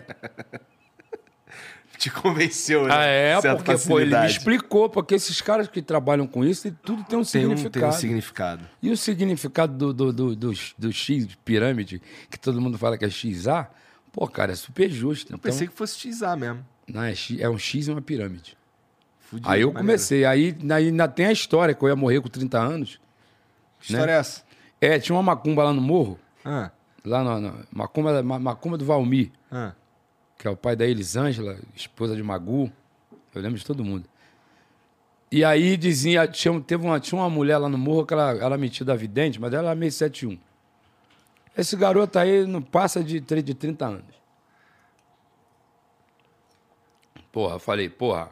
Aí tinha aquela história do apocalipse. Pô, o mundo vai acabar em 2000, eu vou morrer em 2000?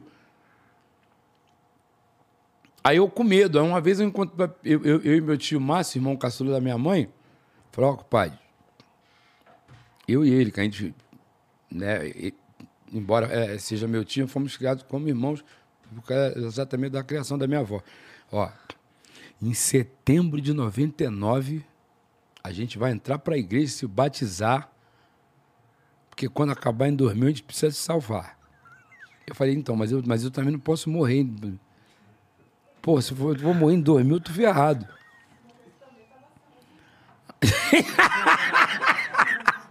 Aí, beleza. Pô, cara, você não sabe o pavor que eu tinha de quando o Réveillon de 99 para 2000. Eu não falo, nunca falei isso para ninguém. Falei, pô, cara, será que pô, vai. Dia primeiro.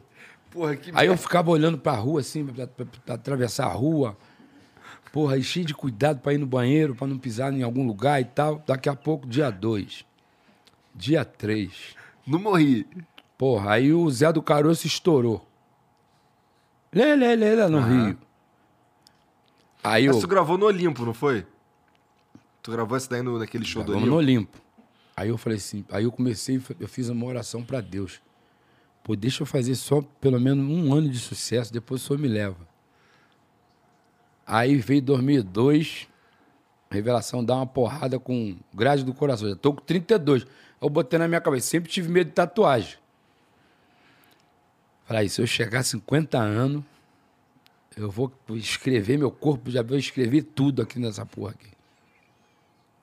Porra, aí eu fiz o XA, que tá aqui, Salgueiro tá aqui, Flamengo tá aqui. Aí já. E, nego assim, cuidado que tatuagem é foda. Daqui a pouco tu vai achar que tá vazio, vai querer fazer mais. É verdade. Já tô incomodado, já, já arrisquei aqui. Aqui eu sofri, hein? Isso deve doer pra caralho, essa daí. Doer pra caramba. Eu enchi os cornos pra fazer e fiquei bom na hora que começou. Bicho, dói pra caramba, irmão. Mas dói muito.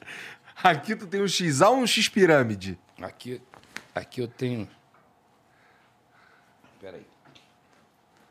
Aqui, não, não é, é X pirâmide. X pirâmide tá aqui, ó. Tá. Tá. Aí aqui eu fiz um brou pra chegar no cavaco. Agora eu tenho que fazer um brou pra chegar no Flamengo. Aqui tá o Flamengo. Aqui tá o Salgueiro. Aham. E aqui minha homenagem ao Arlindo. Quando o Arlindo ficou doente. Porque esse samba aqui, samba de arerê, é, o- é um samba meu dele do Mauro Júnior. Eu coloco o banjo do Arlindo e peço para escrever meu samba de arerê aqui, faço um lance aqui. Ficou maneiro. Entendi. E já Porra, quero e aí fazer mais, que já tô achando que tá vazio. tá meio vazio, Xande. Tem que dar enchida. Não, eu vou, Ô, vou dar um bro aqui. Ô, Aqui- Xande, pô, tua cara tá meio vazia, cara. Não, a cara não. A cara não vai. Deixa pro, deixa pro, deixa pro meu amigo lá, o Tico. Deixa o Tico Santa Cruz lá sozinho, lá não. Ah, do Tico não tem mais espaço na cara, né? Pô, já vai. Já era. Minha Verdade. história com o Tico é muito engraçada, cara. Eu nem sabia que vocês eram próximos. Somos. Mas a primeira vez eu fiquei meio, meio chateado com o Tico. É. É, porque logo quando o Detonauta apareceu, eu fui no Olimpo assistir o show deles. Tô, tô lá no, camarim, no camarote, todo empolgado, vendo o show do, daquele Ero, Ero, Ero. Pau no cu do pagodeiro. Mas que, que é isso aí? Eu vim aqui pra... Aí todo mundo olhou pra minha cara assim, mas vocês estão me olhando por quê? Não tem nada a ver com isso aí, não. Ele deve estar puto com alguém aí. A gente foi fazer um show É. no festival de, acho que é Atlântica, né? Festival que tem no Sul. Atlântica. Era CPM 22. Não, CPM 22 foi Belém. Era Detonauta, meu amigo do, do, do rap lá do Rio. Como é que é o nome dele, meu Deus? Lá do Andaraí. Parceiro do Arlindo do Roger. Que canta lá, que era do Planet Ramp. Qual o nome dele? Ah, o D2. D2. Luan Santana. Caralho, que salada. Ó, e ainda tinha o. Tinha uma banda. Ah, o, aquele menino. ba- Bagulho tudo colorido. Que... Restart. Isso. E só o revelação. Mano, tinha que ver como é que eu tava no camarim. Um medo danado, andando pra lá e pra cá. E nessa época eu já tava bebendo. E tal. Falei, cara, nego vai tacar tomate na gente aí, bicho. Vai dar merda. E tá, e vai pra cá, vai pra lá, e não sei o quê. Daqui a pouco vem a. a produtora do, do evento. Xande, deixa eu te explicar um negócio. É, na, na outra edição veio o Exalta Samba. A gente faz uma, uma enquete. Vocês não estão aqui por acaso. Nós fizemos uma enquete e vocês ganharam. Nessa versão aí, vocês. Aí eu fiquei mais. Né? Mais tranquilo, ninguém vai me tacar Mas tomate. mesmo assim eu fiquei medo E aí eu tinha gravado um projeto no, no Rio, Pais e Filho, e tinha gravado com a galera do Afro Reggae, eu gravei o Faroeste Caboclo. Fizemos uma versão em samba e reggae junto. Então eu já tinha pai- Pais e Filho no repertório, já tá tudo certo. Ruim de tudo, Se tu der ruim, eu vou aqui. Filhos. Eu conheço. Graças a Deus eu tenho esse recurso, graças ao meu avô Neném. Aí Neném so- Rouco. Neném Rouco. A gente sobe no palco, cara. Mano, quando eu can- cantei a primeira música, eu vi que o público tava vindo, eu falei, puta que pariu, Tô em casa. E, e aí vai a outra e nego, uá, e pá, e nego cantando tudo, daqui a pouco, falei, então vamos terminar o show, vamos sair como herói. Aí eu meto Pais e Filhos, que a gente gravou com bom gosto, projeto da rádio lá no Rio, da, da, da, da, da FM Dia. Aí beleza. Aí, grandão, no, pô, na última música, mais um, veio mais um. Um sufoco, podia- pô, terror psicológico ferrado. Não, Mas cara. o caralho. Muito obrigado. Aí, pá, aí, eu- mas aí eu fiz o mais um, que eu cantei o samba de arerê. Novamente, a gente saiu. Depois teve uma entrevista. Aí o, o rock tinha que cantar samba e o samba tinha que cantar rock. Pra tu foi fácil. Aí eu cantei o Faroeste Caboclo, que é a mais difícil. Quase ninguém decora, porque a melodia é tudo igual. Aham. E aí cantei o Faroeste Caboclo e tal, terminou a entrevista, beleza. Aí teve um aquele festival de canelas, onde os músicos se reúnem. Não sei se ainda rola, acho que depois da pandemia não. E aí eu começo já a pe- pegar uma intimidade com o Tico. O Tico é um cara muito inteligente, mas tem uma passagem com o Tico também no programa do Altas Horas, nunca mais eu esqueço. Esse dia quase que eu matei o Mauro. A gente lá, eu já puto com o Eru Eru ainda. Pô, Eru Eru Eru, tava puto com o Eru Eru Eru. A gente tá no programa tal, não sei o quê. Aí entrou um assunto de livro. O Chico levantou essa bola. Eu queria saber o que, que, que a galera tá lendo aí. E eu já tava lendo Zíbia Gaspareto. Aí vem o Mauro querendo ser engraçado. Não somos de chegar da leitura, não. Quase que eu dei uma porrada nele. Falei, irmão, se liga no bagulho, se liga no veneno. O cara cheio de maldade. Ué, pô. mano, o cara, o cara. A pergunta do cara é venenosa. Pô, o cara tô intelectual pra cá, o cara deu papo. É. Aí tu vai ficar querendo bancar um engraçado? Um programa totalmente intelectual. Embora o Serginho, porra, é um cara bacana, trata todo mundo, recebe todo mundo muito bem, mas é um programa de assuntos que, porra, se você não tiver ligado. Aí na época tava a, a- a Fantine, tava. Não, eu, eu, porra, eu tô lendo. eu, eu, pô, eu, eu, eu me interessei muito pelo trabalho da Zíbia e, e, e tava lendo na época, é, acho que era Tudo Tem Seu Preço. É um autor espírita, não é? Era. Eu, eu li quase tudo dela. É porque foi, tipo assim. Eu li um livro de filosofia, mas eu tive que ler esse livro três vezes, cara. Onde está a Sofia? Três vezes para entender o livro. Mas o livro, eu comecei a ficar com medo da leitura. Porque eu, eu, eu, eu, eu, sempre, eu sempre gostei de ler. Mas em 84 eu paro de ler por causa do lance do cacique. E volto a ler por causa da Zíbia. Não, estou lendo a Zíbia, mas esqueci o nome. é A, a, a Priscila Fantini. Não, é, a- é o livro tal. É isso aí mesmo. é- é- eu esqueci o nome da autora. E aí, né, salvei a rapaziada. Né? Porra, não- tem, tem a hora de ser engraçado e tem a hora de E ter a depois sensibilidade de se ligar. Aí depois a gente começou a se falar. Entendi. Aí eu vi o outro lado do Tico. O Tico é um cara bacana pra caramba, é um cara maneiro. Quando ele veio aqui foi legal mesmo. Pô, o cara, o cara é foda, bicho. O cara é foda. É, legal mesmo. Aprendi muito com ele. Como aprendo contigo, como aprendo com a Jane. Porra, a Jane, vou te falar um negócio, cara. A Jane tá contigo há quanto tempo? Jane tá comigo desde 2000, desde, desde do, do, do recomeço da minha carreira. 2015. Mas a Jane, eu vou te falar um negócio. Eu morro de medo da Jane. Porque a Jane, quando ela te elogia, como mais que já achei engraçado. Ó, muito legal, adorei, mas esse ponto aqui você deu mole, aquele ponto ali e tal, Imagina tal, se tal. ela não gosta. Se ela não Então, gosta, eu, então eu tenho que ficar eh, com a Jane aqui. Hoje ela tá aqui, então eu olho pro lado. Eu tenho que ficar com a Jane. Só que antes da Jane eu trabalhei com a Evelyn, que é daqui de São Paulo, que era, que era mais ou menos. A Jane, a Jane é um pouco mais. Eu não sei quem é pior, mas acho que a Jane é pior.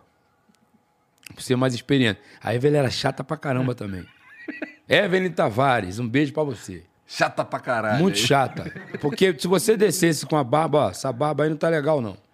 A Jane ainda dá um alívio. Agora, chega mal vestido perto da Jane pra tu ver. Então não pode trabalhar comigo, senão É fudeu. isso mesmo? A gente vai ali assim? né? Já rolou esse momento É, é contigo? isso mesmo. Só que a Jane vibra comigo. Quando eu fiz o filme com a Regina, a Jane foi comigo na, na, no, no- nas coletivas de imprensa. E todo mundo perguntava se a Jane era minha mãe. Eu falei, mas a Jane tem idade pra ser minha mãe, gente? Disse, É, eu sou a mãe dele. Na carreira artística é a mãe dele. Mas né? a Jane, mas a Jane é, além de, de ter morado em Pilares, é uma das maiores referências que eu tenho também. Trabalha com Zeca Pagodinho, trabalhou com trabalhou com todo mundo. Maneiro. E trabalha comigo E também. trabalha contigo também. Então- Trabalha com o Zé, que trabalha com o Xande. Pô, vai dar errado como? Não tem como. É só obedecer. Isso aí. o Acriano mandou aqui, ó. Xande, foi o bruxo que te chamou pra lançar uma música ou foi você que chamou o bruxo? Ele te Não. leva pra uns rolê aleatório? E como foi pra você fazer sem querer o tema da seleção brasileira? É, na, na, na- vamos, vamos, vamos por parte. Foi o, o- o Mamão, lá de, de BH, e o outro menino que eu esqueci o nome dele. Perdoe, eu sei quem é você. Mas foram eles que me convidaram para participar. É? Foi maneiro? Foi. Não, tudo que o bruxo tá é maneiro. Porra. Porque o bruxo. Ele é um cara, cara, ele, eu, eu, eu, eu vou continuar a dizer, ele gosta mais de música do que de bola. Cara, parece mesmo. Não, ele gosta mais de música do que de então bola. ele deve gostar pra caralho de música, porque ele gosta de bola, hein? Ele gosta de bola. Ainda bem que ele gosta de bola e de música. Né? Que é uma coisa ligada à outra. Mas eu lembro quando eu tocava com um grupo Compasso, chamado Compasso da Vila, que é o falecido Jair, PC, irmão do Paulinho da Aba. A gente foi fazer uma festa na Barra da Tijuca. E a gente era grupo da noite, tocava na noite. Morava no Jacaré. Cheguei lá de cara com Assis. Assis jogava no Vasco. Olha o Vasco aí de novo. É. Tá sempre presente. Por isso que não tem jeito. Por falar em Vasco, Ah, eu vou voltar no assunto. O que, que acontece? Nós somos rivais. Nós não somos, não somos inimigos. Então, eu não posso comemorar a descida do Vasco para a Série B. Eu tô doido pro Vasco voltar, na Sabe por verdade. quê? Porque Flamengo e Vasco é foda, irmão. E a gente não vê Flamengo e Vasco mais, né? Flamengo e Vasco para o Rio de Janeiro. Parece que. Já viu com aquele domingo de sol? Flamengo e Vasco? Flamengo e Vasco é Flamengo e É Vasco. verdade. É verdade. Concordo com mas eu concordo contigo. é legal, beleza. Mas Flamengo e Vasco é Flamengo e Vasco. Então, eu não posso torcer para o Vasco descer. E como não posso torcer que o futebol carioca esteja em baixa. Eu, sou, eu faço parte de uma época que a base da seleção era o futebol carioca. Pelo menos Copa de 78, Copa de 82. E O de Copa 82 era metade Flamengo, metade Atlético Mineiro, vai. Metade de São Paulo, e praticamente É. que, de- que tinha o Serginho Chulá para jogar no São Paulo, Verdade, verdade. né? Aí voltando aqui, que eu não lembro mais onde eu tava. Tu tava falando do Vasco, Flamengo, caralho, que tá puto. Não, com- antes do Vasco. Antes disso era o. O Assis. Assis. É. Porra, aí eu fui no Assis, falei, caramba, cara, na moral, Assis jogando pra caramba. Falei, pô, sou teu fã. Assis era bom de bola? Era. Muita coisa. Assis Moreira, meu pai. Mandar ele um falava, salve pra Aí ele. ele aqui. falava assim, ó. No dia que tu vê meu irmão jogando, você não vai dizer que eu sou bom de bola. Lembro quais palavras do Assis foram essas.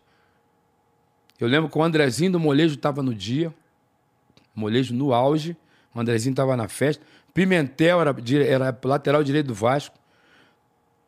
Pimentel, na época, tentando desenrolar um parangolé lá, o parangolé não queria ele de jeito nenhum. Agora, eu, eu falo mesmo, Pimentel. Agora, era aquela época. É, é passado. E era muito engraçado. Aí o Aire falou do Ronaldo. E depois a gente teve a confirmação. Depois a gente viu. Aí o Revelação vai para Barcelona. A gente tá ali, vai, a gente vai conhecer lá o. Como é que é o nome do estado de Barcelona? Camp Nou. Camp Nou. Aí ele apresenta a, a gente, aí ele falou assim: esse moleque aqui vai ser um dos maiores jogadores que vocês vão ver na, na, na vida de vocês. Era o Messi. Aquele- Ele falou, Ronaldo. ele, a gente tava. Eu, eu até liguei pro Mauro, pro Mauro achar essa foto, mas o Mauro não achou. Tem essa foto. A gente tirando foto, o Messi lá atrás. Cabelo tudo Aham. espalhado assim na cabeça. E falou assim: ó, esse moleque aí. Tipo, o Assis falou do Ronaldo. E o Ronaldo falou do Messi. Fudido. Maneiro. E o Robinho falou do Neymar. É. É foda, cara. E- É, quem sabe, sabe, né, cara? Porra, eu aposto que tu olha pros moleques da música aí e também fala, pô, esse moleque aí é foda. Acabei de falar do Gabrielzinho de Irajá. Sim. E vou te falar, tem um garoto chamado Enzo Belmonte. Você olha pra ele, tu vê uma criança, tu fala pra ele, parece um velho. Que ele é um moleque muito evoluído, sabe? A Beth Carvalho não foi madrinha dele à toa. Moleque bom pra caramba, cara. Toca, canta, inteligente, pé no chão. É um moleque que eu acho que aí na frente aí vai, vai se tornar um grande sambista. Pra mim já é. Mas pra, pra, pra galera que não tá muito ligada no, no samba, Era uma questão de tempo ser. pra ele estourar, na tua opinião. eu acho. Ele, Mosquito, meu sobrinho já tá aí, Mamute, Arlindinho, Arlindo Neto, filho do Arlindo. É um moleque muito bom também. Juninho Tibal, sobrinho do Zeca. A gente tá muito bem representado. Legal. Tem uma galera muito legal aí querendo fazer uma coisa legal. Mas também tem, um, tem uma galera que eu também, que eu também curto. Né? A gente tem um enferrujado, eu chamo ele de enferrujado. Enferrujado, para mim, é cantando é fora da curva. né? A gente tem o Tiaguinho, que tem uma história também de, de superação e que é um fenômeno no palco. A gente tem também quem, meu Deus? Ah, mas tem um cara, mané. Eu sou muito fã desse cara. Um grupo aqui de São Paulo chamado Jeito Moleque. Tinha o Bruno, que era vocalista desse grupo na época. Eu acho esse moleque muito bom porque ele. Primeiro que tem uma história muito engraçada com o Bruno. Bruno é roqueiro, roqueiro futebol clube. É o bagulho que eu te falo. Ele gosta de rock and roll, canta samba, se der um MPB ele canta, tem uma voz bonita, tem a personalidade dele. Foi ele que lançou a bermuda. Ninguém cantava de bermuda. Aí ele lançou a bermuda. Aí fomos fazer um show em Balneário Camboriú, Revelação e Jeito Moleque. Sei lá, acho que ele, acho que ele deu um. Uma abraçada no cachimbo. Aham. Pô, ele pegou o, o, o ukulele e meteu o Guns N' Roses, mano. Ih, caralho. E largou o prego lá. O moleque é bom. Maneiro. Meteu um Guns N' Roses e depois voltou pro samba e tal. E se tu der um partido, ele canta. E não tem esse bagulho, não. Maneiro. Agora tá fazendo a carreira solo dele aí, mas é um moleque que é o, que, é é um moleque que é o seguinte. Ele mostra porque veio. Então- E eu sou um cara muito observador. Tô- eu tô vendo todo mundo. É interessante ouvir tu falar isso, porque é aquela parada que eu te perguntei mais cedo, assim, como é que a gente tá agora, como é que tá a nova geração e tal. Então tem uma galera maneira vindo Tem. aí, uma galera pra Tem. representar. Eles estão. é, Tem. Legal. Maneiro. E se você for no cacique assim um dia, aí você vai ver que a parada é bem mais ampla, porque tem muita gente no anonimato aí que ainda não conseguiu espaço. Eu vou te falar lá algum nome. Aliás, gosto muito do Mumu também. Mumu para mim é um grande artista. Eu vou te falar um nome aí, um, um nome, um pseudônimo, um apelido, seja da forma que quiser que eu diga. Feijão. Feijão. Feijão. Moleque é foda. Maneiro. Moleque muito bom. Tu conhece esse, Mariano?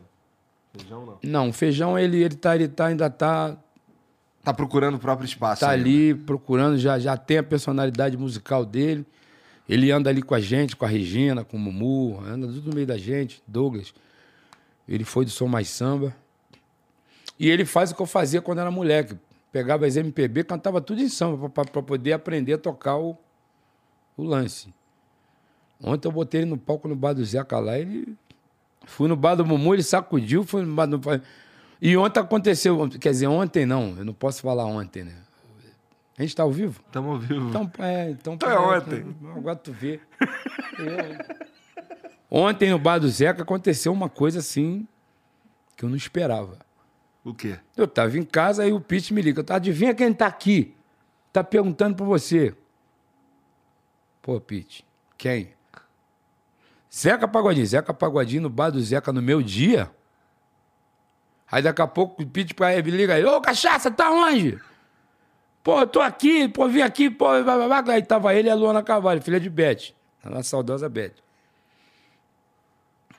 É, a ordem foi feita para ser, né? Obedecida. Botei a roupa e parti pra lá. Mas eu não vou chamar o cara, porque, porra, aí já é demais, né? O cara foi te prestigiar. Eu tô cantando, mano. Quem aparece no palco? Zeca. Zeca Pagodinho. Ele, o que, que a gente vai cantar? Falei, pô, sei lá. Porque, porque, tipo assim, ele me desconcertou. Porque eu fiquei assim, querendo acertar, com medo de errar e, e, e sabendo receber, né? Sendo que o João Bosco foi fazer um show no bar dele, ele já tinha me convocado, eu, convocou Jane, botou algumas garrafas de vinho, que é normal. Eu tô lá assistindo o João Bosco. Cheguei atrasado, porque a gente estava num outro compromisso. Daqui a pouco ele.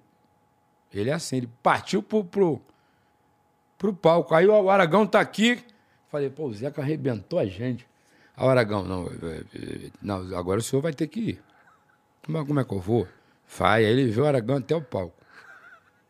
Botei o Aragão no palco, o Aragão vai e me chama. Porque eu vou cantar o quê perto do João Bosco? Aí eu, caramba, o que, que eu faço? E tal. Pô, aí mandei o tá escrito. Ele faz isso, ele vai de repente, ele, não- ele não espera você chamar. Aí ontem ele chegou, vou cantar o quê? Então vamos cantar um lance aqui. Aí tem um samba. que ele, ele, ele, ele começou um samba com o Tacílio da Mangueira.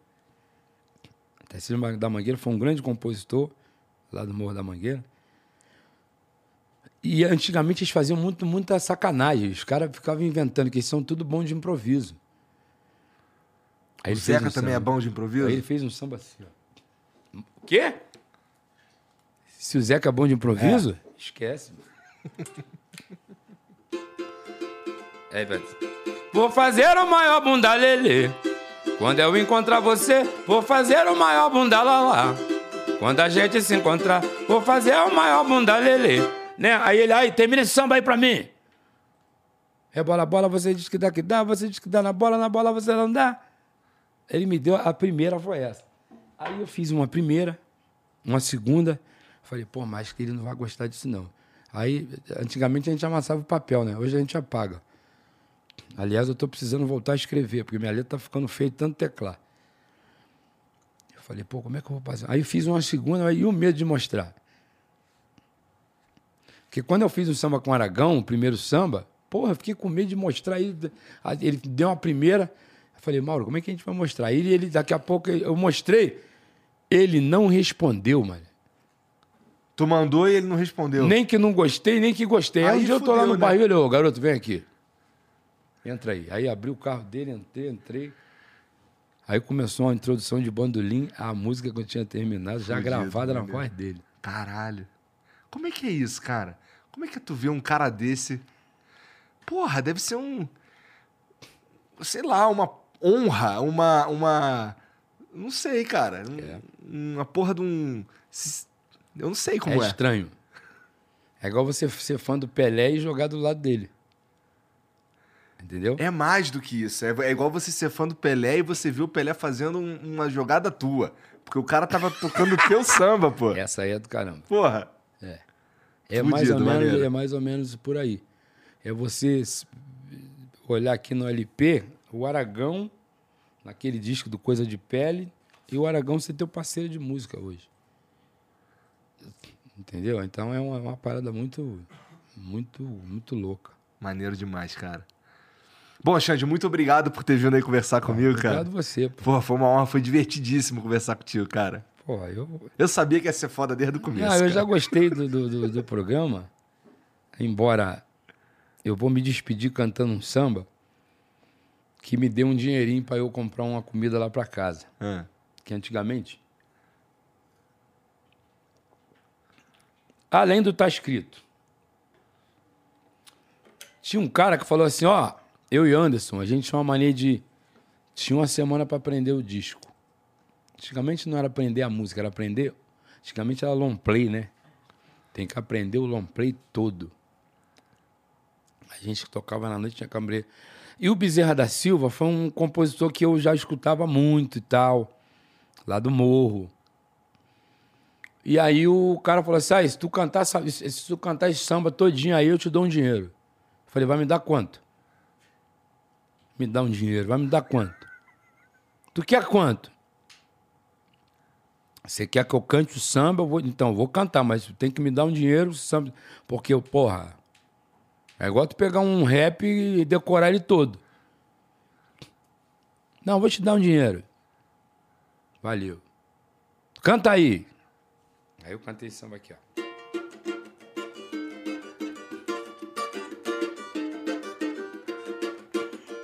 Alô, alô, malandragem, não desligue, se liga onde estão situadas as DPs que comandam o Rio. Veja bem, fique na sua e nem dê mancada. Os homens da civil não são de brincadeira, eles estão sempre filmando a rapaziada. A polícia civil não é de brincadeira, está sempre filmando a rapaziada. Segunda fica na central e a quarta DP perto da Tiradente.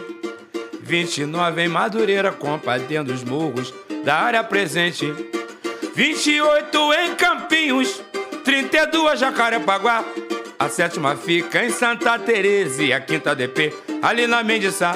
A oitava foi desativada e a primeira DP é na Praça Mauá. A décima fica em Botafogo, que várias vezes dancei para averiguação. Terceira Castelo, sexta na Cidade Nova, 22 na Penha, não dá mole, meu irmão. Na Avenida Bradipina tem a 38, ela também comanda o Lago do Bicão, aí vem. Na Pavuna tem a 39, 36 Santa Cruz combatendo do seu lado. 35 em Campo Grande e a 24 é lá no Encantado. 27 Vila Cosmo, 33 Realengo, 30 Marechal, 34 Bangu, 26 Água Santa, onde seu Ari Franco castiga legal. A 16 é lá na Barra, dando toda a segurança àqueles que tem grana. 15 Gávea, 14 Leblon, que também é área de gente bacana. A nona fica no catete, a 12 e a 13 em Copacabana. Aí, outra. Olha que lá em Ricardo, a 31 comanda a todo vapor. 23 era no meio, 25 Engenho Novo, 37 é na ilha do governador. 17 em São Cristóvão, com a 20 na vila, não é brincadeira. 19 é na minha querida Tijuca e a 18 na Praça da Bandeira. 21 em bom sucesso naquela jurisdição, ela manda e desmanda. E pra finalizar, eu não posso esquecer. A 40 de Rocha Miranda, ele foi me deu um dinheiro. Caralho, cara. É, moleque. Aí, Fudido. Pô, Pô. pra lembrar isso aí tudo deve ser foda mesmo, né? Mas- Vale um dinheiro. é, aí cantei esse samba aí. Meu amigo Gil de Carvalho. Gil de Carvalho fez esse samba. E o nosso amigo Bezerra da Silva gravou. Cara, muito feliz de estar aqui no teu programa. Porra, obrigado, o programa cara. é sensacional, podcast, né? É programa. É a mesma coisa. E eu só tenho uma curiosidade. Flow, por que flow? Porque a conversa, cara, ela não tem um rumo fixo. Ela vai num. segue um fluxo livre. Entendeu? Flow é fluxo. Tem a saideira aí do bro? Aí, ó, tem com certeza, cara. Xande, Eu porra, posso- muito obrigado. Eu não cara. posso ir embora sem mandar um versinho pro Flow. né, Jane? Porra, cara, vai ser foda demais.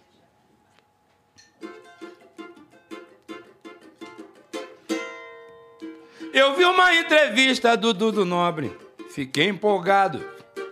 Ainda bem que eu vim no seu programa para ser entrevistado. Tô muito feliz. E quem é testemunha as cordas do meu cavaquinho? Ao descobrir que tu é meu vizinho da favela do Jacarezinho, a primeira vez que eu fui no Maraca. Juro que eu gritei gol. Ainda bem que eu estou na tua frente no programa Flow. Ainda bem que no Flow eu vim aqui pra bater um papo e improvisar, porque Flow é a estrela e é Deus quem aponta. A estrela que tem que brilhar, né, mulher? Erga essa cabeça, mete o pé e vai na fé. Manda essa tristeza embora. Basta acreditar que um novo dia vai ganhar. Flow, sua hora vai chegar. Caralho, assim tu me emociona, cara. Porra, obrigado, cara. Muito foda. Valeu, valeu. Nossa, cara. Maneiro. Obrigado de verdade. Pô. Uma puta honra. E vocês que assistiram aí, obrigado por tudo. Pesquisa aí o Xande. Tu, tem um, tu usa Instagram, essas porra? Uso. Qual que é a tua? Xande de Pilares. Arroba Xande de Pilares. É tudo arroba Xande de Pilares. Moleza. Até o negócio do TikTok. Tik, TikTok. Legal. É tudo Xande de Pilares.